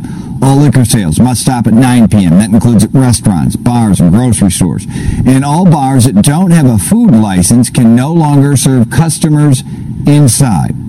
This is a critical moment for us, and it's really going to determine what we all are experiencing for months to come. I cannot understate and underscore that enough. What we do now will make the difference between what our future looks like and what it could be. This is both Illinois and Indiana both set new records today, not seen since the pandemic began. In Illinois, more than 4,900 cases. You see it right there. Indiana, more. Tonight on Hour 18, Chicago clamps down. That was Mayor Lori Lightfoot, but uh, this comes from the Jersey Report feed. They put this up October 23rd. It says citing the recent rise in COVID 19 cases in, in Chicago, Mayor Lori Lightfoot said that a business curfew in the city will start Friday, October 23rd, for non-essential businesses and to go on for two weeks. Lightfoot said that in that the city is in the second surge of COVID-19. The business curfew goes for two weeks in the hopes of stemming the spread of this disease. Starting Friday, October 23rd at 6 p 6 a.m., all non-essential businesses will be closed to the public from 10 8 from 10 p.m. to 6 a.m. and all liquor stores will stop after 9 p.m. Essential businesses like grocery stores, pharmacies, and restaurants will take out with takeout delivery services are exempt. Lightfoot said that she would not hesitate to roll back the city to phase three or a stay on place if things get worse. Yet thank God that we've got the government to allow us to let us work. What this is going to do is create like an underground economy because you cannot tell people not to work and then and, and, and then punish them whenever they try to feed their families because the government cannot be God. What's happening right now is no longer a trial run of communism, but an example of the future. If we don't begin to step up and take our, our, our freedoms back, get people in the office that have any of these type of views, or begin to again vote with our dollars and vote with our lifestyle. The problem is, is this is teaching obedience, and people have been disfranchised from their power. We don't know how to create uh, pocket economies. We don't know how to be counter economists. We don't even have savings. My God, a lot of us have lived paycheck to paycheck. And so this is teaching us a harsh lesson, not only like in economy, but in, in, in socioeconomics and socio-political structures and things like this. Giving too much power to these politicians has literally robbed us of our rights and our abilities to feed ourselves. That is dangerous. And the very fact that you have people going to the voting booth right now thinking that this is a good model that we need government to think more for us, that they need to tell us what to do, that we can't even go boost our immune system, take vitamins. I mean, my God, didn't that go on in, in, in Michigan? No, in Michigan, it wasn't vitamins that they shut down. It was garden supplies. They didn't want people to plant food for themselves. And here I am over here starting the show having uh, deviled eggs and hard boiled eggs and uh, steak and stuff like that and all kind all kinds of healthy food. But this is the problem. They don't want people to be self-sufficient. That's why they say growing your, growing a garden, having commodities, that's like printing your own food. We've, we've, we've, we have unfortunately talked about this in the past and we don't have time to go over it now, but the mindset of a consumer versus a producer. Somebody, uh, uh, uh somebody creating their own food security. In, insanity. Truly insane. But again, think about this you've got all these protests going on. I don't I don't have time to go on on this whole separate jag. What I'm just trying to think about briefly, real quick, as we move on to our next article, is just the economic impacts of shutting down a business like that, saying that hey, you have a curfew now. Maybe it's because I come from a small town where they had curfews, and I appreciate living like in a big city where everything's like well, not really big city, but a, a bigger town than what I'm where I came from everything's kind of 24 7, things are always moving. The economic impacts of like instant implementing a curfew are going to be pretty harsh. I mean, people don't, people don't live like that. Uh, but I digress. Everybody wants to play the chicken game. Um, this is going to create an underground economy. I think everybody sees that. Speakeasies and places where you have passwords to get into, where you leave your phone like at the door, where you leave your phone, your phone at home and stuff like this it's going to create an economy like that. Because check this out. Right here, former FDA commissioner promotes social engineering, says that the goal should be to make masks a social and cultural norm. And this is off of the heels of technocrat Anthony Fauci saying that he's calling for a national mask mandate. Yeah. Anthony Fauci. Anthony Fakey Fausti. This article, this article comes from Sons of Liberty Media. It's written by Max Lavo. They put this up October 26th. It says that the ruling class is attempting to change the behavior of the public using social engineering. There's an effort to get people symbolically muzzled by any means necessary with the quote goal of making masks a social and cultural norm. Many tyrants are calling for a face mask mandate a former, a former commissioner of the United States Food and Drug Administration says it may be time for a national mask mandate. In an op ed for the Wall Street Journal, Dr. Scott Gottlieb wrote that the mandate could be, quote, limited and temporary. Quote, a mandate can be expressly limited to the next two months, Gottlieb wrote, adding that it's easier to wear a mask in the winter than in the summer. Quote, the inconvenience would all would allow the country to preserve healthcare capacity and, and keep more schools and businesses open. States should be able to choose how to enforce a mandate, but the goal should be to make masks a social and cultural norm, not a political statement, he wrote. Quote, mandating masks has become divisive only because it was framed that way by some politicians and commentators. Gottlieb agrees that with head, with head medical tyrant Dr. Anthony Fauci that the ritualistic shame muzzle should be forced on everyone. Quote, if people are not wearing masks, then maybe we should mandate it. Dr. Anthony Fauci, director of the National Institute of Allergy and Infectious Disease, told CNN's Erin Burnett on Friday. Brace yourselves for the possibility of another lockdown. Quote, we're at a dangerous tipping point right now, Gottlieb told Margaret Brennan Sunday on CBS's, CBS's Face the Nation. But we're entering what's going to be the steep slope, or the steep slope of the curve, the epidemic curve. The most alarming part of all this is the attempts to engineer a massive disconnect that they want between families. In Maryland, the governor said this week that family gatherings were the number one source of transmission in the state, followed by house parties. And in North Carolina, health officials reported that its highly, highly da- highest daily case count on Friday and said that they continue to see clusters from social and religious gatherings yeah, you see, as we get closer to the holiday season, there, listen, listen to me. Carey Wedler said this the right way. Now, as we get closer to the holiday season, you have people making choices. What's going to rule you? Politics or your traditional and social and cultural norms? Carey Wedler of the Anti Media said it so perfectly last year that I, all I can do is reference back to it. The most dangerous religion in the world is statism. Do you understand why we keep our finger on the pulse of China? Because there shall be no other religion other than the state. They want Xi Jinping to be your God. And we're beginning to adopt those very same characteristics here in America. You understand how terrifying that is? You've, you've, you've got people saying, hey, you're not allowed to have family gatherings we, uh, unfortunately, I didn't get the clip together for you guys, uh, but one of the one of the uh, one of the technocrats from the United Nations said that a lot of the transmission is happening in the home. This is where contact tracing comes in. Quarantine facilities and things like this, forcibly removing people from their home because of this political thing that's going on right now. Imagine that. Social gatherings, bars, uh, uh, family gatherings. Look at these people being human. Shucks, we got to shut it down. And now, that's right, and now, you have the UK police force saying that it will break up Christmas gatherings to enforce the COVID rules. You imagine that? You're over there opening up presents on your Christmas day. Cops come in. They're like, hey, I see you guys are outside of your occupancy rate here. One of you's got to go. One of you has got to go. Does your faith mean that much to you? Does your traditions mean that much to you? Or are you willing to be that much of a virtue signaler? Are we willing to pander that much to it? You see, this is Big Brother. This is what happens when you have the nanny state, when they think that, again, we're incapable of taking care of ourselves.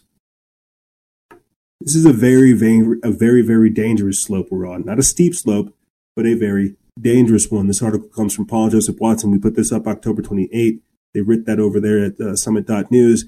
This says that a police force in the UK has vowed to break up Christmas family gatherings that violate coronavirus social distancing restrictions.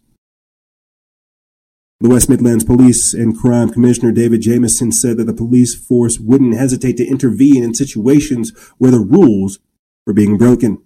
Quote, if we think there's large groups of people gathering where they shouldn't be, then police will have to intervene. If, again, there's flagrant breaking of the rules, then the police would have to enforce. Jamieson remarked. The West Midlands is currently under a tier two lockdown, which means that it's illegal for two separate households to mix indoors, although there appears to be widespread noncompliance across the country. After BBC journalist Victoria Derbyshire said she would break the rules to see her family at Christmas, she was forced to recant and apologize. Respondents to the news vented their fury. Quote, it's almost as if the politicians and the police are deliberately trying to provoke people. If they do this at the Christmas thing, they will get very, very nasty. Things will get very, very nasty quickly. It is now time to stand up against tyranny, added another. Others pointed out that without a warrant, police wouldn't legally be able to enter homes to enforce the rules. Yeah, because there is this thing called the rule of law. I'm not going to let you just walk inside of my house because you peeped through a slit in the in the mailbox and thought that would be a good thing to do. That'll be a good thing to get your eye cut. That's very silly though. But think about that. They literally have people kn- knowing that they are upsetting people and they're going to go ahead and do this anyway. How dangerous is that? It's not. It's not like they're going to come hose you down with uh, some kind of sterilizing spray or anything like that, or sanitation spray, or hit you with a UV light. They're just going to arrest you. Think about the draconian and jackbooted stupidity of what that is. And uh, again, the double speak because the the masks are only for the normal people. What about the cops coming into contact with people? The logic behind this is so foolish that if anything, we should call out the people who are enforcing this. The cops that go along with this are part of the problem. Because again, it's monkey see, monkey do. It's a very, again, just a very, very dangerous phrase or a dangerous place to be in. But think about that. Again, that's cancel culture right there that COVID 19 would be so powerful that it would be able to shut down people's ability to celebrate Christmas. They can't even get away from all this nonsense. They can't travel from it. They can't celebrate good times with their family because, well, they'll be, they could be violating the social distancing guidelines. And what happens if you don't want to opt, opt into this whole little charade? What happens if you don't want to play along? Very, very dangerous, my friends. Very, very dangerous. But because of this, right? Look at this right here. Opioid deaths rising amid coronavirus lockdowns. Yeah, because of this, you got people taking drugs. You got them drinking. You got them drinking. You got them smoking. We've talked about again the suicides, the overdoses that I'm going to be getting into here with you guys. It it it adds up. This is these these are people's lives that, regardless of how you feel, they're being messed with. Even uh, Attorney General William Barr said that we put some folks on house arrest. You have some people that haven't left their house throughout the entirety of this pandemic. And other people don't have that level of mental constitution or, or, or insanity. They can't do that. You cannot lock down life. And when you do so, you're only inviting death. This is scary. This is scary to me. This is sad and scary at the same time to me. An article by Ricky Scaparo over there at End Times headline. They put this up October 26th. And think about this. Unfortunately, this is something we already inherently know. When you, when you're, again, when you're not allowing people to work, when you're shutting down their ability to make money for themselves, the lifestyle that they had prior to this, we've covered that over here on the show, because they had access to the they had access to the Netflix, to the Grubhub, to the Uber, to the all these things, to to to the gym life, to the uh, to the church life, to all these different avenues. And now they're being told to stay inside of your room, log on to Bill Gates' software, do Bill Gates' technology, and then engage in, you know, your your your your social job or whatever it is. People are dying right now, both spiritually, mentally, and emotionally things are atrophying. And the opioid deaths, this is just one manifestation of it. People are trying to drown out the pain. But some of that silence is too loud. Let's get into this. It says opioid deaths are spiking in places across the U.S. as states remain locked down during the ongoing battle against the coronavirus. State and Healthy County officials reported this month. While national data isn't available for the most of 2020, several individual states are reporting an increase in opioid overdoses opioid overdose deaths amid the coronavirus pandemic. Health officials and experts have cited increased isolation and job loss due to statewide shutdowns as possible factors for the surge in drug related deaths. Quote, the pandemic has really increased the factors or the risk factors for substance abuse disorder, Rebecca Schultz, Director of Community Health and on at the Onondaga County Health Department, told Syracuse.com. Opioid deaths in Onondaga County, New York, jumped to 86 in the first six months of 2020, according to the county health department. This number was nearly doubled by was nearly doubled the reported 44 fatalities in the first half of 2019. The outlet reported, citing county medical examiner's office, Oregon saw a 70% increase in opioid overdose deaths in April and May 2020 compared to the same time last year, the Oregon Health Authority said. It says while the department called the rise a quote alarming spike, it also said that it was quote premature to say how much of the spike in overdose deaths is attributed to the COVID 19 pandemic. Quote, however, the realization that we will be dealing with the COVID 19 for some time and other stresses related to jobs, school, and social isolation may increase feelings of anxiety and depression, and that can lead to a harmful level of alcohol and other drug use, said Tom Janine, or Gian, Deputy State Health Officer and, step, and Deputy State Epidemiologist. It just goes on to talk about the overdose, the overdoses that are taking place. And so think about this. You're not able to work, you're not able to go outside, and your only saving grace is maybe if somebody you might you might not like in your entirety, in in, in their entirety on the TV can save you from it. This is what I mean by traumatizing people. This is what I mean by locking them down, breaking them of their will, disenfranchising them of their power, and making them unable to effectively express their displeasement. COVID 19 is a war against humanity. It's a war against logic. It's a war against you. You see? And that's why we have to fight. We don't get the option. Again, we don't get the option to sit back and watch because as we do, they're going to take it in different steps, different tiers. They have a, sci- a scientific and incremental plan to what they're doing. The sophistication of our adversaries cannot be overstated. Which is why we need things like this right here. The University of California has been sued for making the flu shot mandatory. Because if it's the flu shot now, it'll be the coronavirus tomorrow. An article written by Aaron Walia over there at Collective Evolution. They put this up October 23rd. And let me say this while we're talking about Collective Evolution. They were recently taken down as well over 5 million fans over there on Fedbook, and their page has been disabled because they don't want people talking about these things. Not only flu shot mandatory things and stuff like that, but also being able to have a focal point that has history showing their credibility. How long do you think it took to get 5.1 million followers?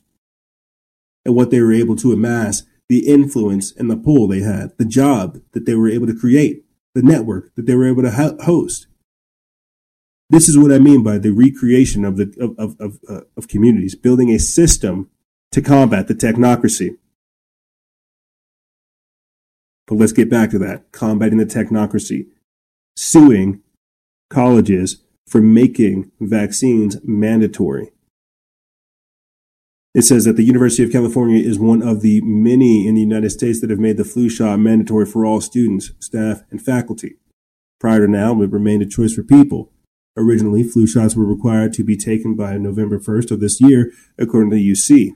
It's a quote provocative measure to help protect members of the UC community and the public at large, and to ameliorate the severe burden of, of on healthcare systems anticipated during the coming fall and winter from the influenza and COVID 19 due to the growing amount of evidence that vaccines are not completely safe for everyone, let alone completely safe, attorneys Rick Jaffe, Robert F. Kennedy Jr., renowned attorney and chair of the Children's Health Defense, are now suing the University of California for mandating the flu shot. It says that the mandate went into full effect July 31st, 2020, and the latest update is that the UC has temporarily halted the mandate until November 4th, when Judge Richard Siebold will determine whether or not UC can or cannot mandate the flu vaccine. According to Greg, Greg Glaser, general counsel at the Physicians for Informed Consent, quote, in this lawsuit against the UC Board of Regents over their new flu vaccine mandate, some of the some of the world's top experts have provided declarations opposing the flu shot mandate. The declaration will have a significant impact on decisions made regarding public health. Dr. Shira Miller, founder and, present, and president of the PIC, says that, quote, there's data showing that the flu shot increases one's chance of non flu illnesses 65%, meaning that not only does the mandate lack scientific justification, but it puts UC students, faculty, and staff at a greater risk of respiratory illnesses. The study references referenced in the UC Regents' flu vaccine mandate suggested positive effects of the flu vaccine on the incident of illness caused by the flu viruses. However, that benefit may be outweighed by an increase in non flu respiratory illnesses. And although the possibility has been studied, there is no evidence that the vaccine prevents the spread of influenza. So, why in God's name are we getting a coronavirus vaccine? Why? Because this is what happened to my body, my choice, right? Whatever happened to that? Being able to decide what goes on inside of your own body. But see, you can't have that. You can't have people thinking for themselves. You've got to have everybody on the same page. You see, and this is why we need people like Robert F. Kennedy Jr., why we need organizations like the Collective Evolution. This is why we need all these different facets fighting for your freedoms, fighting for your rights, because to a degree, we all don't know how to.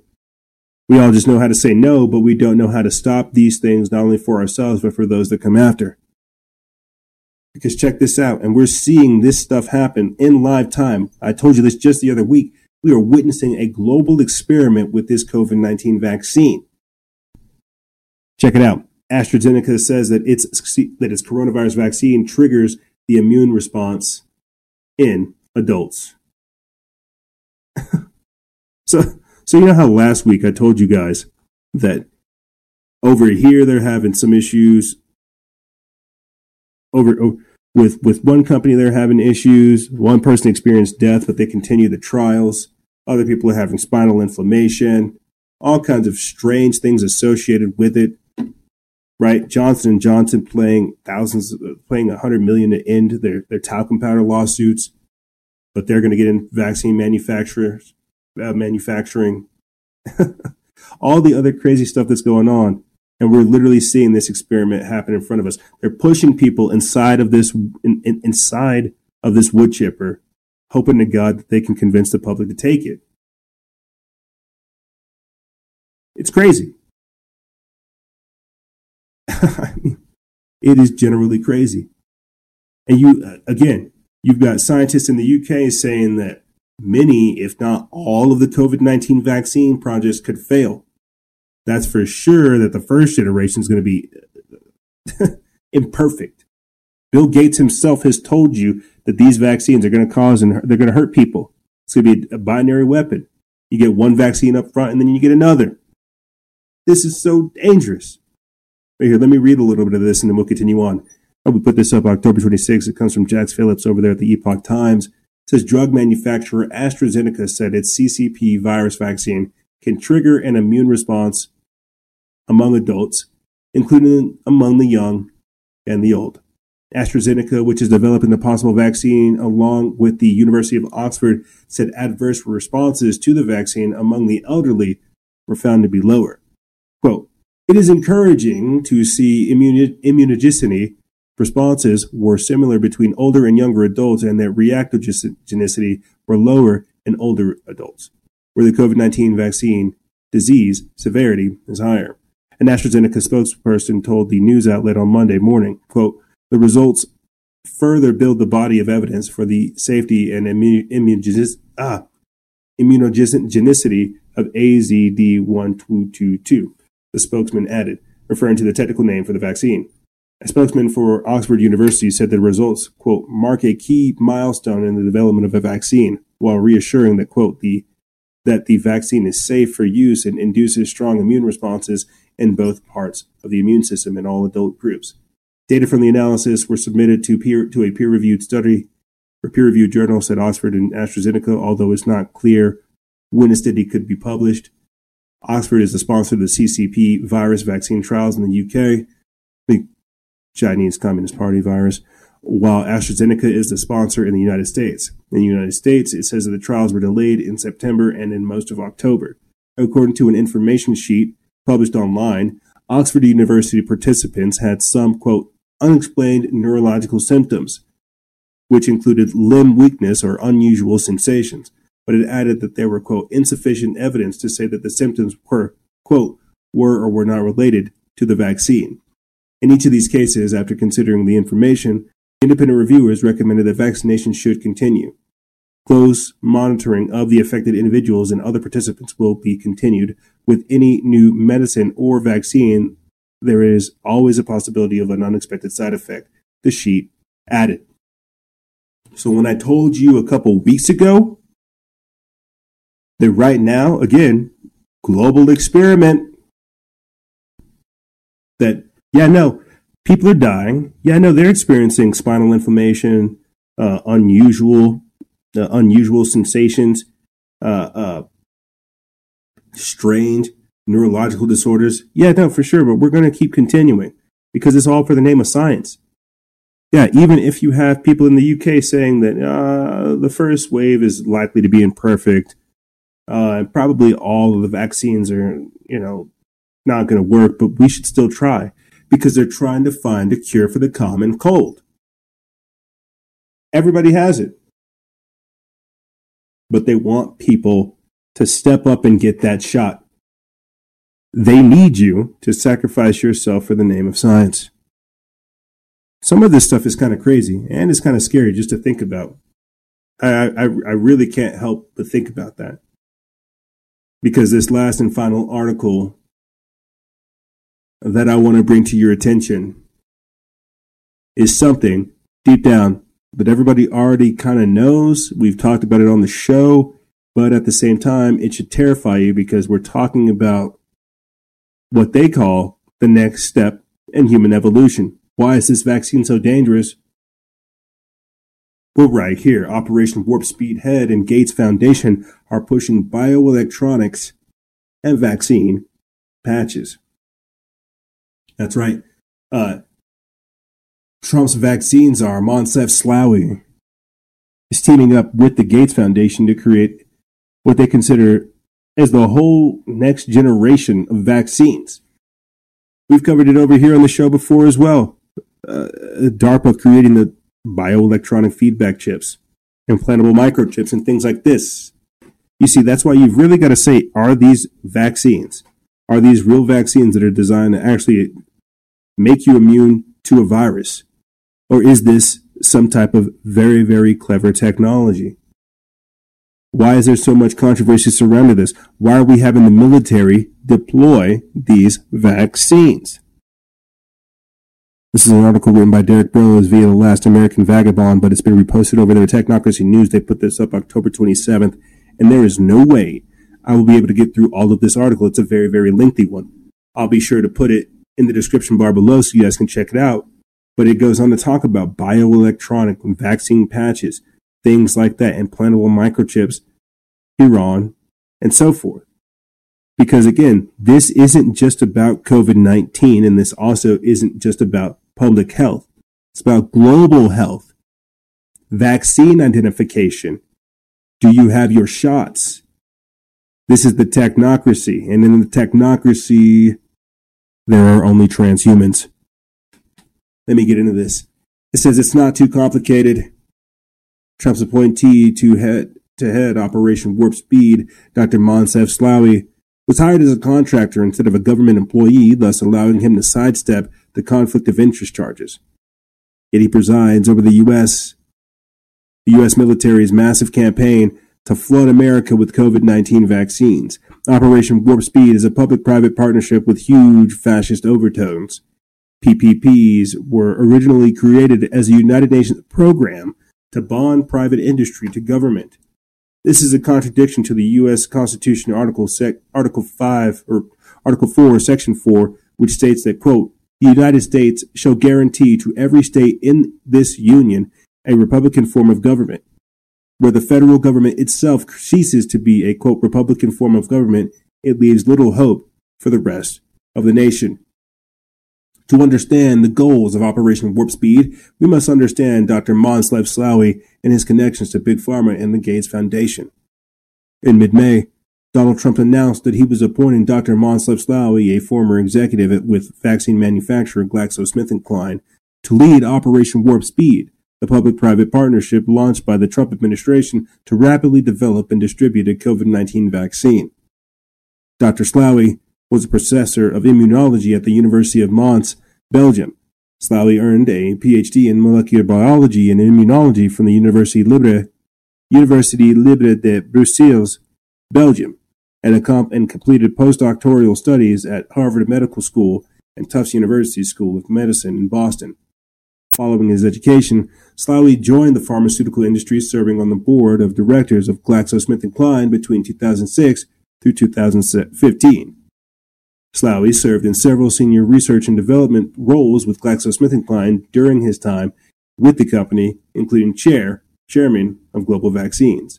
More recently, Slaoui sits on the board of several pharmaceutical companies and biotechnology organizations. In 2016, Slaoui was appointed to the board of directors of Moderna Therapeutics, a biotech company that is leading the way for the messenger RNA therapeutics and vaccines. Moderna is developing one of the COVID 19 vaccines which might be administered to the public. When Slaoui was appointed to the, oper- to the head Operation Warp Speed, critics noted that the conflicts of interest related him related to him leading the effort to develop a COVID 19 vaccine while holding stock in two of the leading vaccine manufacturers. Slaoui said that he would sell his Moderna stocks worth a reported $12 million and resign from the board of directors. However, in a recent interview, Slaoui said that he was keeping around $10 million of the stock in his former company, GlaxoSmithKline, calling the shares his retirement. ProPublica also reported that although Slaoui committed, his, committed to donating any increase in the value of his holdings to the National Institutes of Health, Slaoui's contract with the government specifies that donations, quote, may occur on the last death of the employee and his or her spouse. Slaoui is currently 61 years old. This means that Slaoui will profit off of his shares and the COVID 19 vaccines for the rest of his life. Another conflict involves federal law that requires government officials to reveal personal financial records and divest from companies related to their work. Slaoui would not take the job under those conditions and instead was hired as a contractor. This move allows Slaoui to operate under, diff- under different ethical and financial rules. So fascism, or corporatism, in its highest and purest form, pulling over people that work within the big pharmaceutical industry to come over and administer their health advice to the public. Insanity. But I think the bigger thing that we're truly missing here, team, is the fact that you now have corporations who are designed to sell you a drug telling you how to take care of yourself. The fact that you have them trying to socially engineer people, telling them that a mask will save them from a virus and that they're going to need a vaccine still too. Think of the doublespeak that's going on here. Think about the abdication of one's own identity. Think about the abdication of one's own rights. Right here, health experts are saying that mask wearing will remain mandatory even after a COVID vaccine. Yeah, because it's not about the vaccine and it's not about the virus, it's about compliance. And as I said throughout the entirety of this, I think we have been infected with authoritarianism. And it's on us to fight this at every single step. But speaking of steps, we're going to step out on you real quick.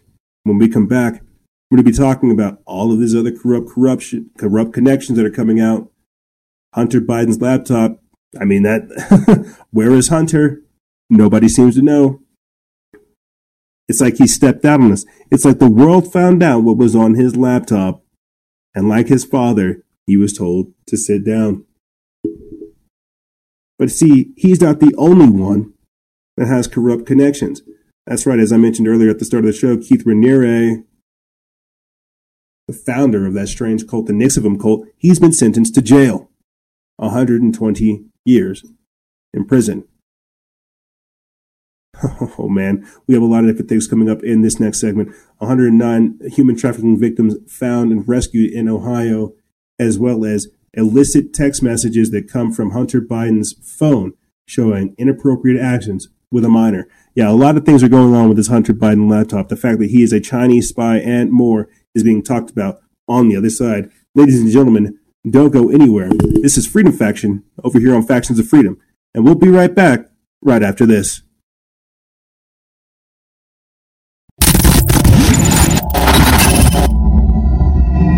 In a world where secret powers are at play, where nothing is as it seems, one brand of clothing gives crusaders of truth a voice.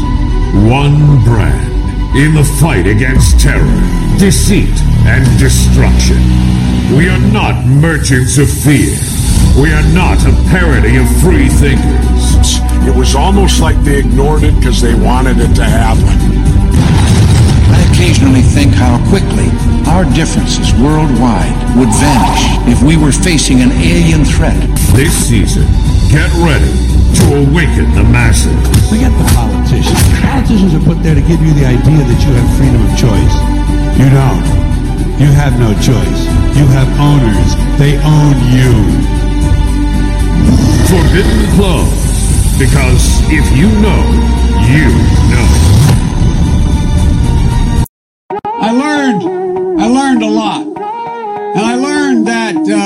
I learned a lot.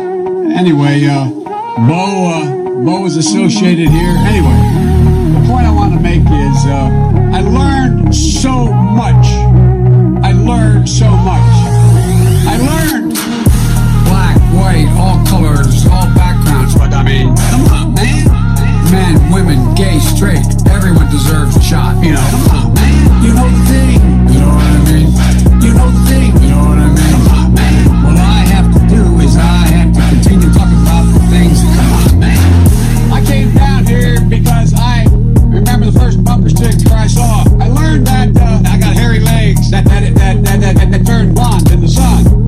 used to come up and reach the pool, and rub my leg down so it was straight and then watch the hair come, come back up again. I learned about kids jumping on my lap. I love kids jumping on my lap. Oh, oh, oh, I'm in trouble, trouble. What are we nuts? Dead, dead, dead. You know, come on, man. Give me a little break here. Get a life. Taking cocaine or not? What do you think? Huh? Come on, man. Black, white, all colors, all backgrounds. What I mean? Come on, man. Men, women, gay, straight.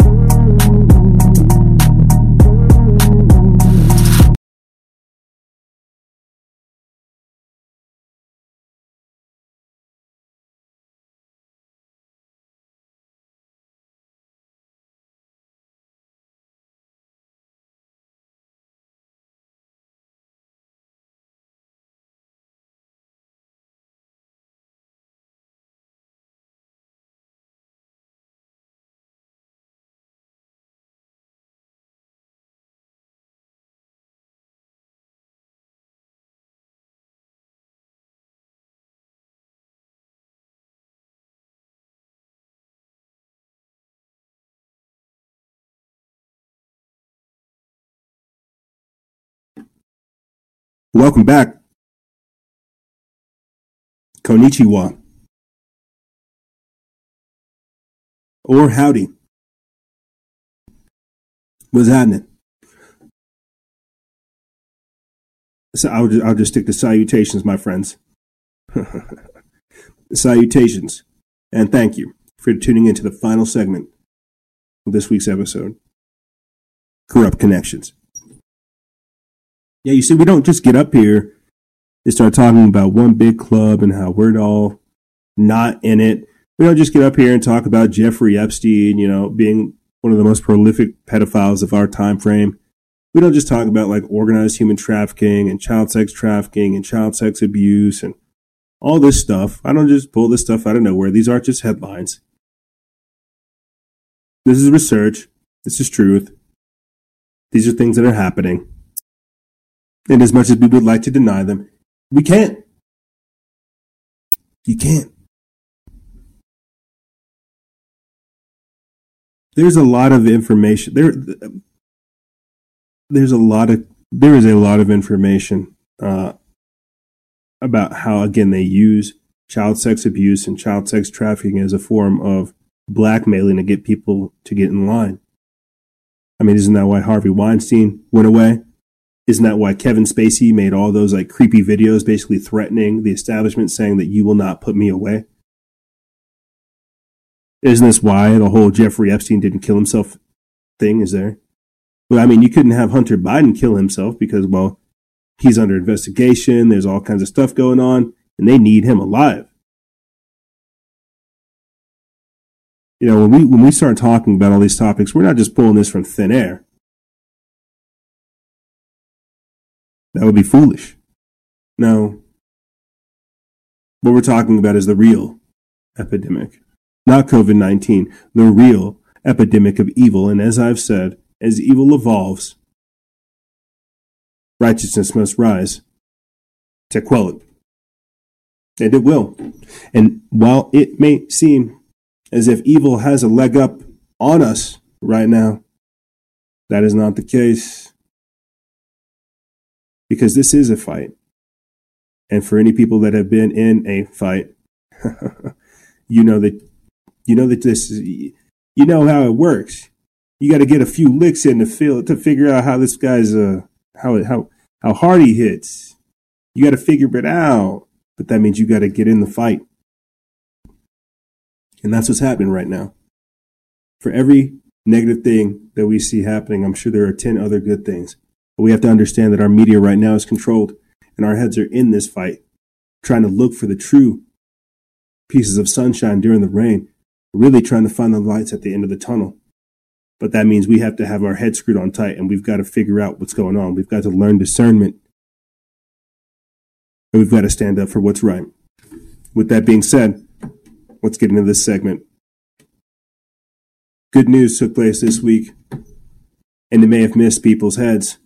Right here, over a hundred different human trafficking victims have been rescued, while over a hundred different violators have been arrested in an Ohio operation dubbed Operation Autumn Hope. This is an article written by Jack Phillips, putting up over there at the, at the Epoch Times. They put this up October 27th. And it says that a statewide operation in Ohio resulted in the rescue of 109 human trafficking victims and the arrests of more than 157 male suspects said Ohio Attorney General Dave Yost. And before I get into this, realize, real, I know this is going to sound crazy, but think about how lucrative, because slavery never ended, man. This is the sad truth. Think about how lucrative and big the child sex industry in, is. Like slavery really is. When you when you start talking about genetics and all this other stuff, it's a it's a it, it's sick it truly is sick because these are people's children. This is somebody's daughter. This is somebody's son being stolen. Insanity. It says that the sting, dubbed Operation Autumn Hope, involved dozens of law enforcement agencies focused on finding missing children, rescuing human trafficking victims, and arresting suspects, Yost said in, in a statement Monday.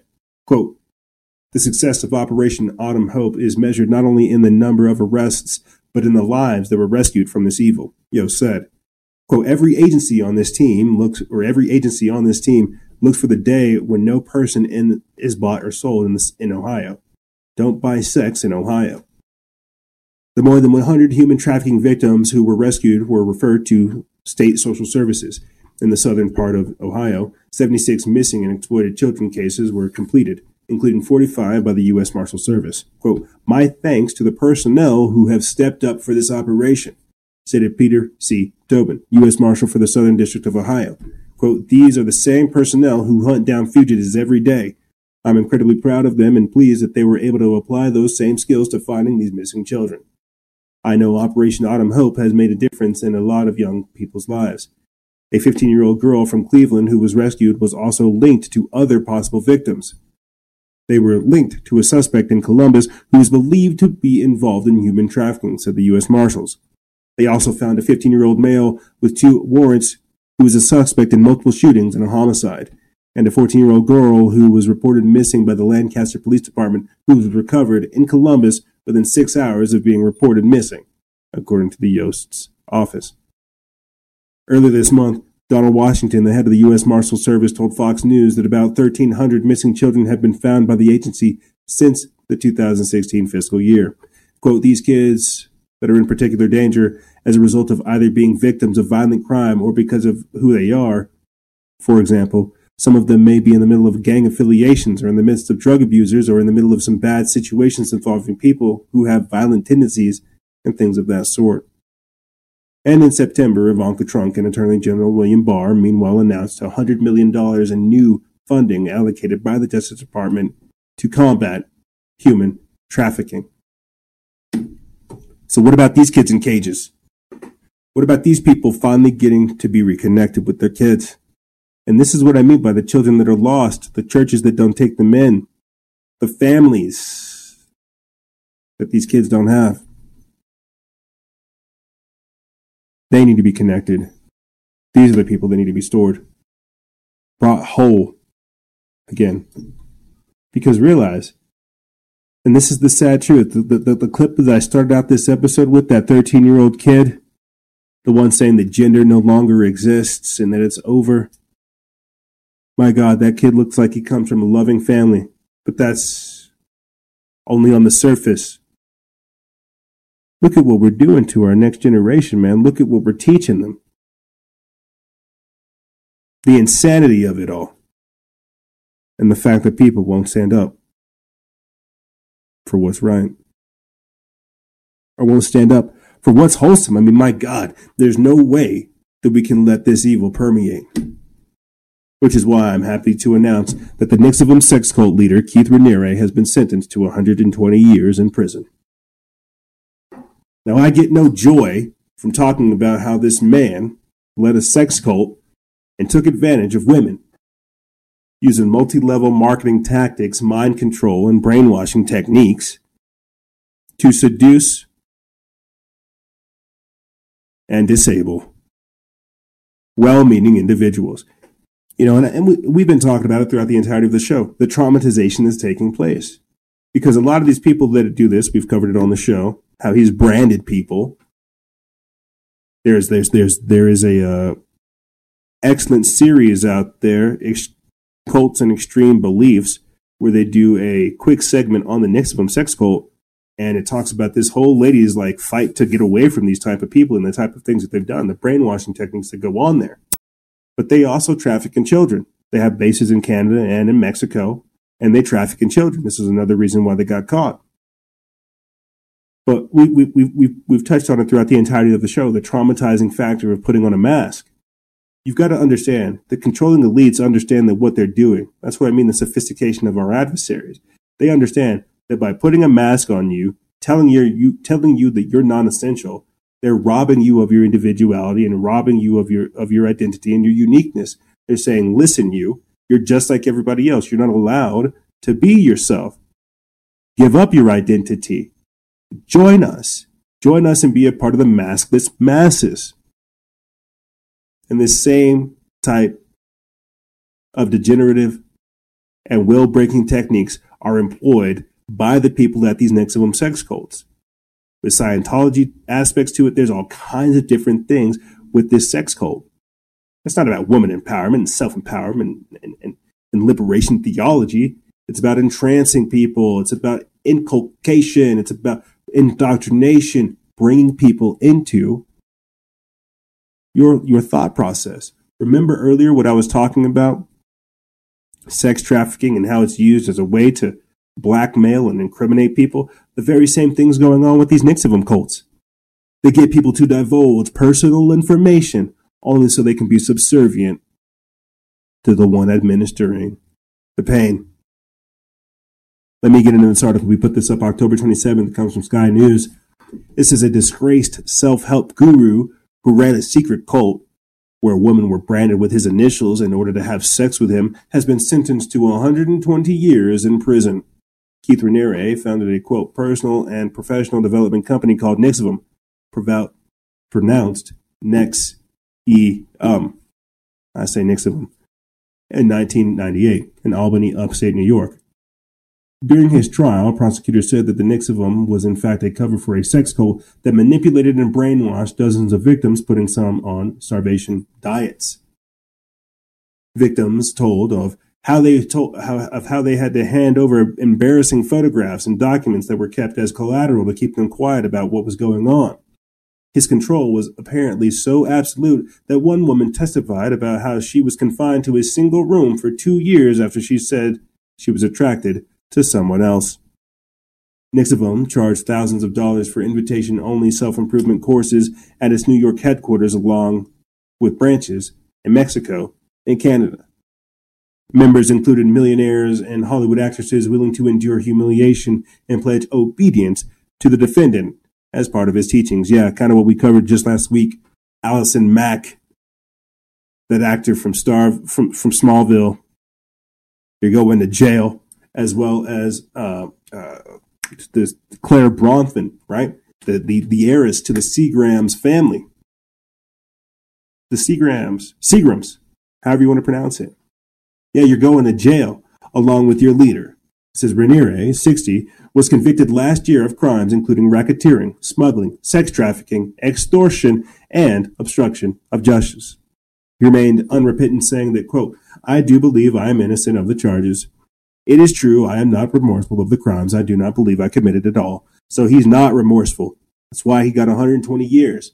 U.S. District Judge, U.S. District Judge Nicholas Garaufis called him, quote, ruthless and unyielding in offenses that were, quote, particularly egregious because he targeted young girls and young women. He handed down the sentence in federal court in Brooklyn after a lengthy hearing that included victims' statements. Prosecutors claim that Raniere led a criminal enterprise, including shame and guilt, to influence and control conspirators who helped him recruit and groom sexual partners for him. During his sentencing, Raniere was heavily criticized by former followers, including India Oxenberg, the daughter of the Dynasty actress Catherine Oxenberg. India Oxenberg called him a quote entitled little princess and a quote sexual predator and lamented that she quote may have to spend the rest of my life with Keith Raniere's initials seared into me. Prosecutors had sought life in prison for while for while defense lawyers said he should face 15 years behind bars. He got 120 because of how he responded to stuff. The judge did not like how he was going about things. So they said, you know what? You're getting 120 years. You don't care that you endangered all these people. You don't care that you uh, uh, uh branded people and you stole money and you trafficked children, you're going to jail. You're going to jail, scumbag. Doesn't matter how much money or influence you have, you're going to jail because you're a scumbag. And so, Jeffrey Epstein, Keith Raniere, Allison Mack, Clare Bronfman, right? Harvey Weinstein, Kevin Spacey. I'm just popping off names just just just listing names of people who have involved who have been involved in sexual decadence, sexual depravity, depravity, or sexual perversion. And now, another name to add to the list. Text messages show Biden covered up Hunter's sexually inappropriate actions with a minor. An article written by, by Baxter Dmitry over there at News Punch. They put this up October 26th, and I can't even read this stuff. I literally cannot even read this stuff. Speaking of which, before I even get into this, I, I had alluded to it earlier this week that the controversial video that was put out by the new federal state of China, the deep state or the patriotic deep state, or the I'm not sure where you would classify them, but another arm of the Chinese government leaked their video of of, of, of Hunter Biden uh, being in inappropriate situations with a minor. And I told you, the audience, on Tuesday, I can't play this stuff. They'll take down my page for child pornography because when you go look at it, I might still be able to get the, the, the, the link for you guys. It's been viewed three, it was viewed three million times in a single day. It's Hunter Biden right there. And so what I'm trying to say is Hunter Biden is a communist agent. That he knows he's been compromised, and Joe Biden perfectly com- uh, uh, was willing to compromise his own son's integrity for money. This is insane. So not only is he a pedophile, probably engaging in human trafficking and child sex abuse, but he is also working with the Communist Party, selling out our country and some of our secrets.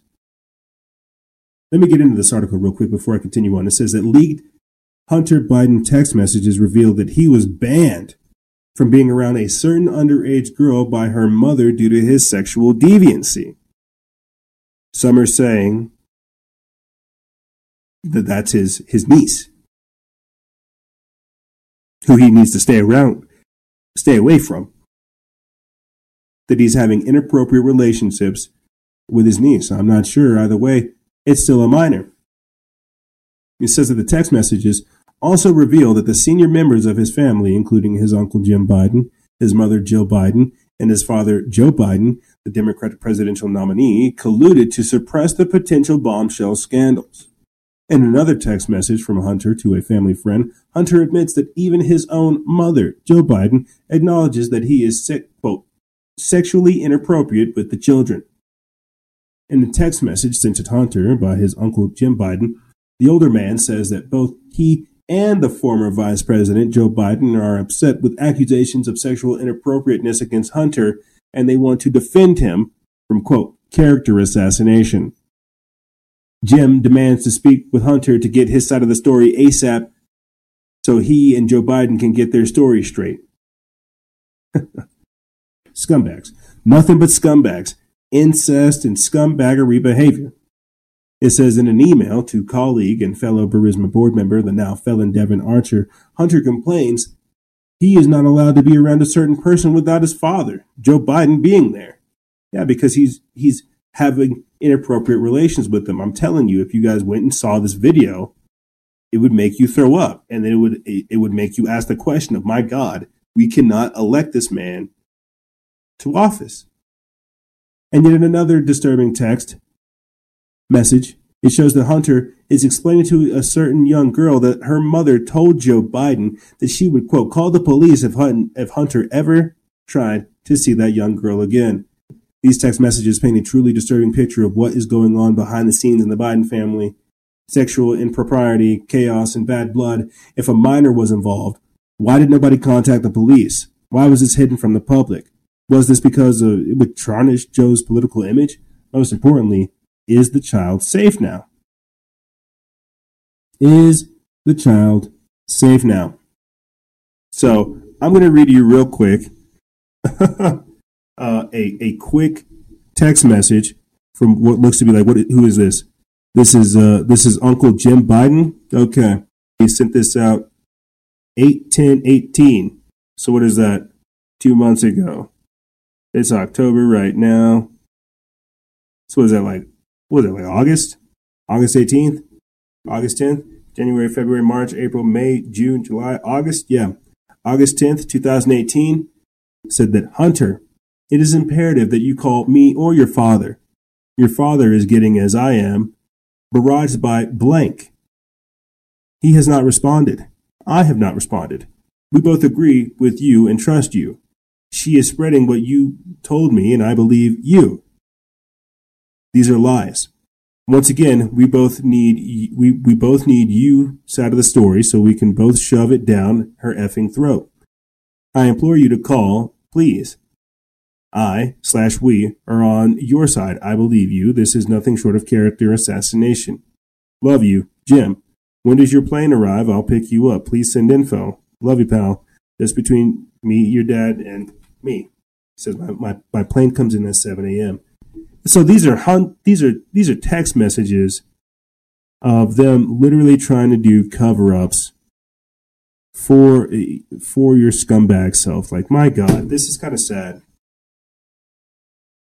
This is kind of sad. This is what happens when you're smoking that crack, stealing that money, running through the government, running through the running through the country, just being like a dirtbag. And you know, this guy got kicked out of the military for shoveling too much blow up his brain. And he screwed up that whole like Russian Burisma deal up, up over there in Ukraine. And now it's coming out that this kid's over here like banging his knees. This is insane. And this is the type of scumbag you want to have. And I mean, I hear you. You got people like Trump saying, "Oh, grab him by the, you know, grab him by the whatever." But is that comparable to this? Again, sexual impropriety and sexual deviancy and sexual perversion have become the flavor of the day. And so now, whenever you have that whole fourth wall being broken, people being perfectly okay with seeing elected officials and uh, and the elite engaging in this type of behavior, that's not okay. Because you're saying that degeneracy should be tolerated. That's very dangerous to me. it's just, again, corrupt connections. So you got the entire Biden family completely aware of Joe Biden's son, Hunter Biden, having relationships with his dead brother's wife and then having relationships with his dead brother's wife's daughter. It's like, my God, can you truly not help yourself? And if he can't stop himself from literally committing incest in his own household, what makes you think that we'll have any rights underneath like a Biden administration? And if Biden's willing to cover this up, Obama knows about it too. What else have they let go on? What else they let go on? And so this isn't this this is this is insane. This is insane to me. Know, I got to put this in here right here since we're talking about, you know, corrupt connections and just dangerous things that are going on. Like I said, people selling out the country. Check this out right here. DOJ, the FBI have charged eight in an alleged Chinese spy operation of a U.S. national. You, can you believe that? Charges have been filed against members of China's, quote, Operation Fox Hunt Repatriation Squad, think about this. This is an article written by Jack Phillips. They put this up October 28th over there at the Epoch Times. It says that the FBI and the Department of Justice on Wednesday said that they have indicted eight Chinese Communist Party operatives who allegedly engaged in a plot to intimidate or coerce dissidents around the world, including the United States. Quote, with today's charges, we have turned China's Operation Fox Hunt on its head. The hunters became the hunted. The pursuers, the pursued. Assistant Attorney General for National Security John C. Demers said, asserting that the CCP's Operation Fox Hunt is merely a plot to target critics and opponents of the regime. The regime has said that Operation Fox Hunt is a worldwide anti corruption campaign to track down fugitives. Quote, the charges announced today are an unambiguous statement the United States will not tolerate this type of flagrant conduct on our shores, Demers said in the news release. According to a DOJ and FBI complaint, the individuals harassed and surveilled a New Jersey resident who was not identified in the documents in a bid to force them back to China, according to the FBI director Christopher Wray in a news conference. Wray claimed that the man was told by alleged CCP agents had to, in, had to either kill himself or back to China.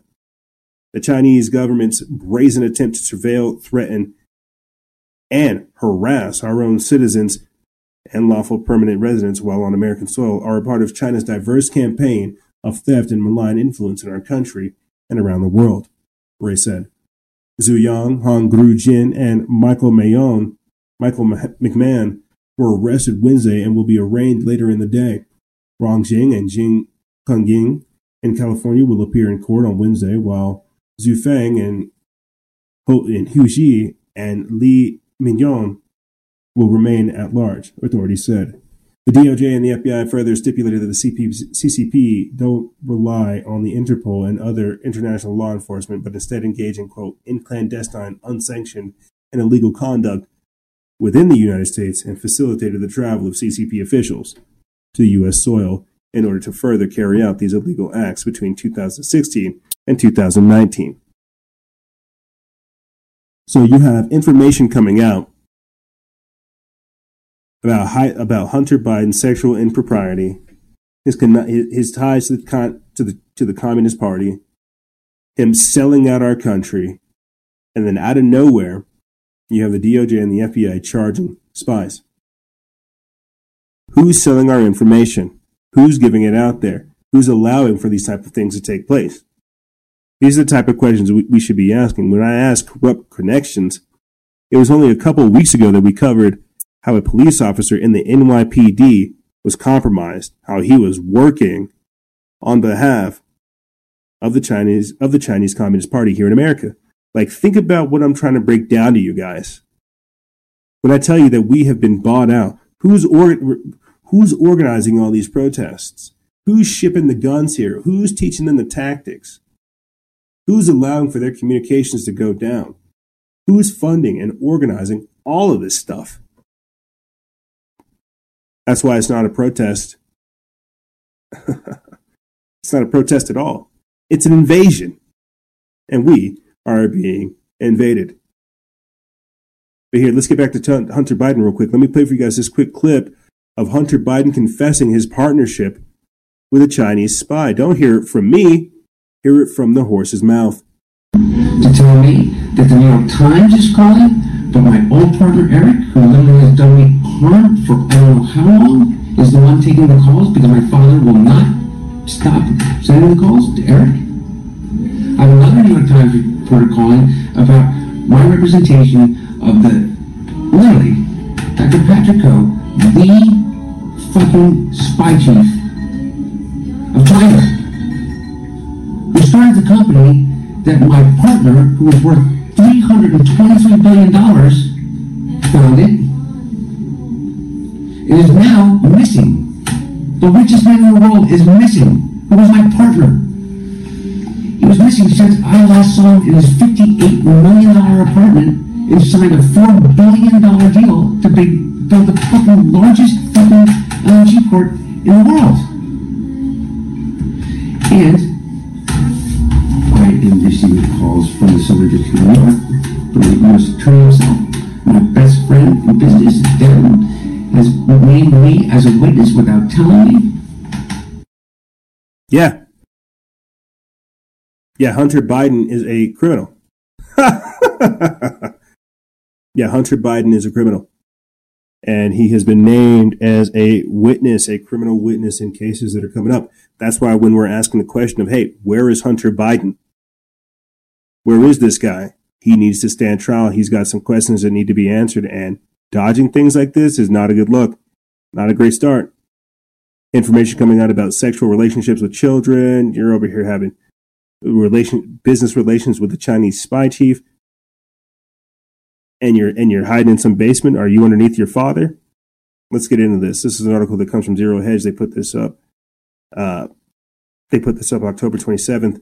It says that an audio recording exclusively obtained by the National Pulse reveals that Hunter Biden discusses discussing business involvement with a spy chief of China and how his partner, business partner Devon Archer, named him and his father as a witness in the Southern, Southern District of New York criminal case.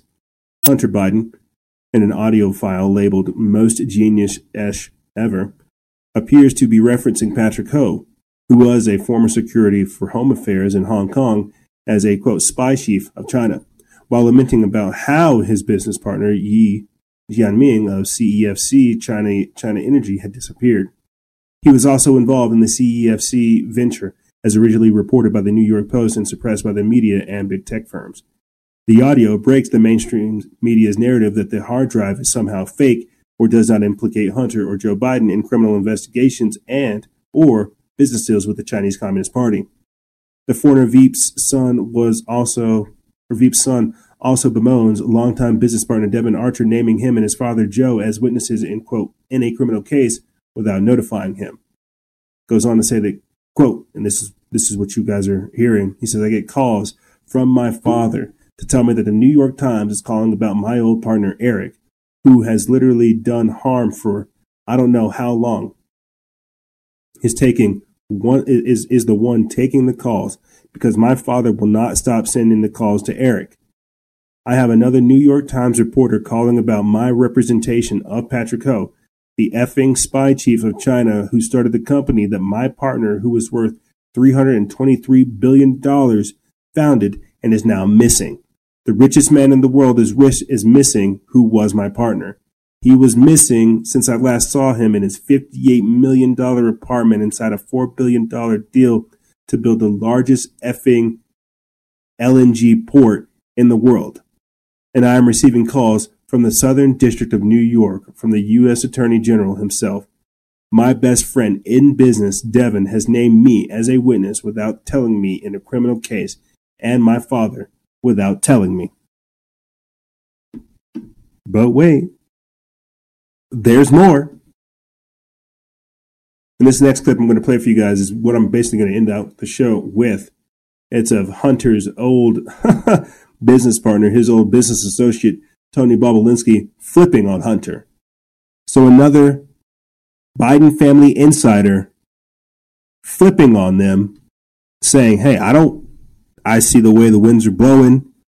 These guys are up to some shady business dealings. They tried to pull me into it, and I didn't want to do it. Are we going to see Joe Biden on the stand? Are we going to see Hunter Biden on the stand? Are these scumbags going to be brought to trial? for the crimes they committed against this country, that's treason. And what's the penalty for treason? Death. Zelensky is uh, talking to the media right now. Country's armed forces. Since leaving the Navy, I've been involved in various successful businesses, both in this country and abroad. I'm making this statement to set the record straight about the involvement of the Biden family, Vice President Biden, his brother Jim Biden, and his son Hunter Biden in dealings with the Chinese. I've heard Joe Biden say that he's never discussed business with Hunter. That is false. I have firsthand knowledge about this because I directly dealt with the Biden family, including Joe Biden. I have also heard that Vice President Biden said on Tuesday that Senator Ron Johnson, the chair of the Senate Homeland Security Committee, should be ashamed for suggesting that Biden family sought to profit from their name. Well, here are the facts I know, and everything I'm saying is corroborated by emails, WhatsApp chats, agreements, documents, and other evidence. And the American people can judge for themselves. I brought, I guess, for record, three phones that spanned the years 2015 through 2018 these phones have never been held by anybody else besides myself. I was told this past Sunday by somebody who was also involved in this matter that if I went public this information, it'd be, it would bury all of us, man. The Bidens included. I have no wish to bury anyone. I've never been political. The few contributions I have made have been to Democrats. But what I am is a patriot and a veteran. To protect my family name and my business reputation, I need to ensure that the true facts are out there. In late 2015, I was approached by James Gilliar, whom I had known for many years, about joining him in a deal which he said would involve the Chinese state-owned enterprise CEFC China Energy and what he called one of the most prominent families in the United States. I was informed first by Gilliar and then by Hunter Biden and by Rob Walker, who was working with the Bidens, that the Bidens wanted to form a new entity with CEFC, which was to invest in infrastructure, real estate, and technology in the U.S. and around the world. And the entity would initially be capitalized with $10 million and then grow to billions of dollars of investment capital. After months of discussion, I agreed at Gilliar and Hunter Biden's request to become CEO of the entity to be called Sinohawk. Sino representing the Chinese side, Hawk representing Hunter Biden's brother Beau's favorite animal. And between February and May 2017, we exchanged numerous emails, documents, and WhatsApp messages concerning Sinohawk and its potential business. On May 2nd, 2017, the night before Joe Biden was to appear at the Milken Conference, I was introduced to Joe Biden by Jim Biden and Hunter Biden. At, a, at my approximately hour-long meeting with Joe that night, we discussed the Biden's history, the Biden's family business plans with the Chinese, with which he was plainly familiar, at least at a high level. After that meeting, I had numerous communications with Hunter, Walker, Gilliar, and Jim Biden regarding the allocation of the equity ownership of Sinohawk. On May 13, 2017, I received an email concerning allocation of equity, which says 10% held by H for the big guy. In that email, there's no question that H stands for Hunter, big guy for his father, Joe Biden, and Jim for Jim Biden. In fact, Hunter often referred to his father as the big guy or my chairman.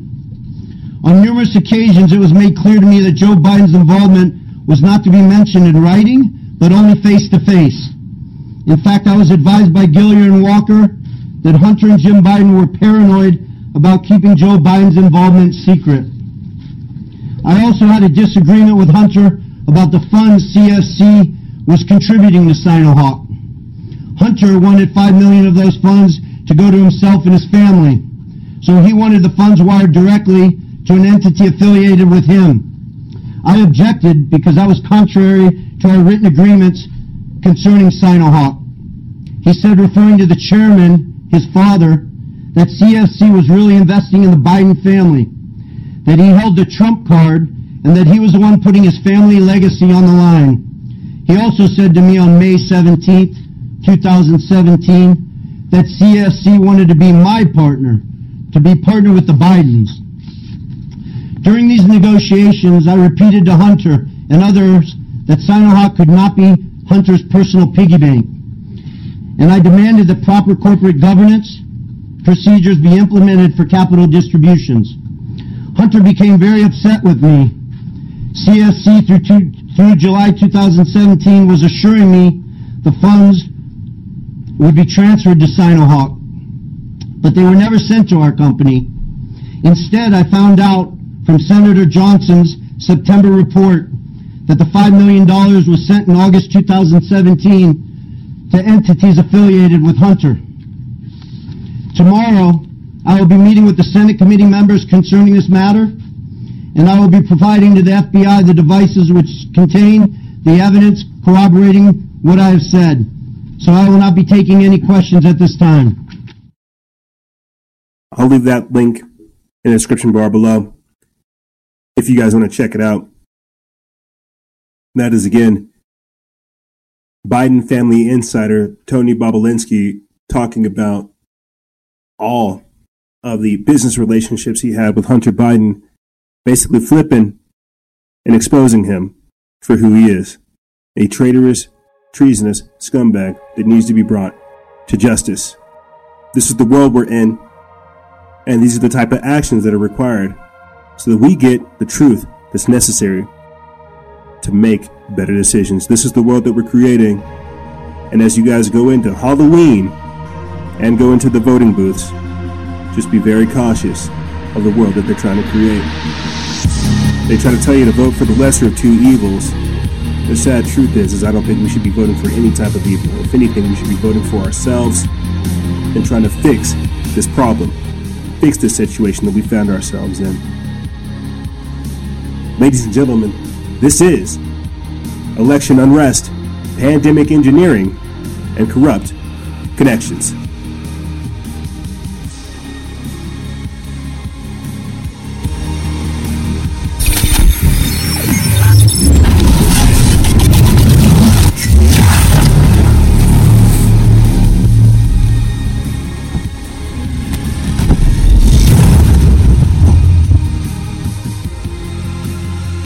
However, ladies and gentlemen, that's all I really have for you guys and gals.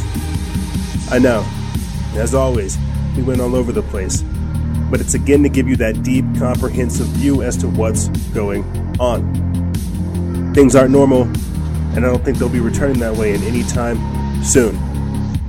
But like I said throughout the entirety of this week and this episode, sometimes these types of revelations are good.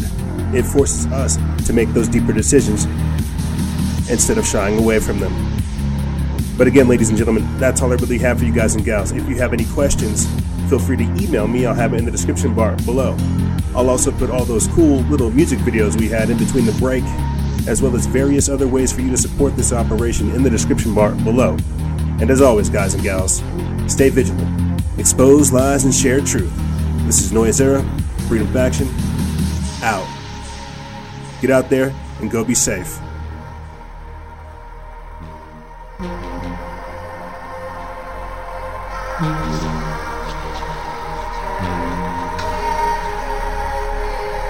Go vote. And don't take candy from strangers.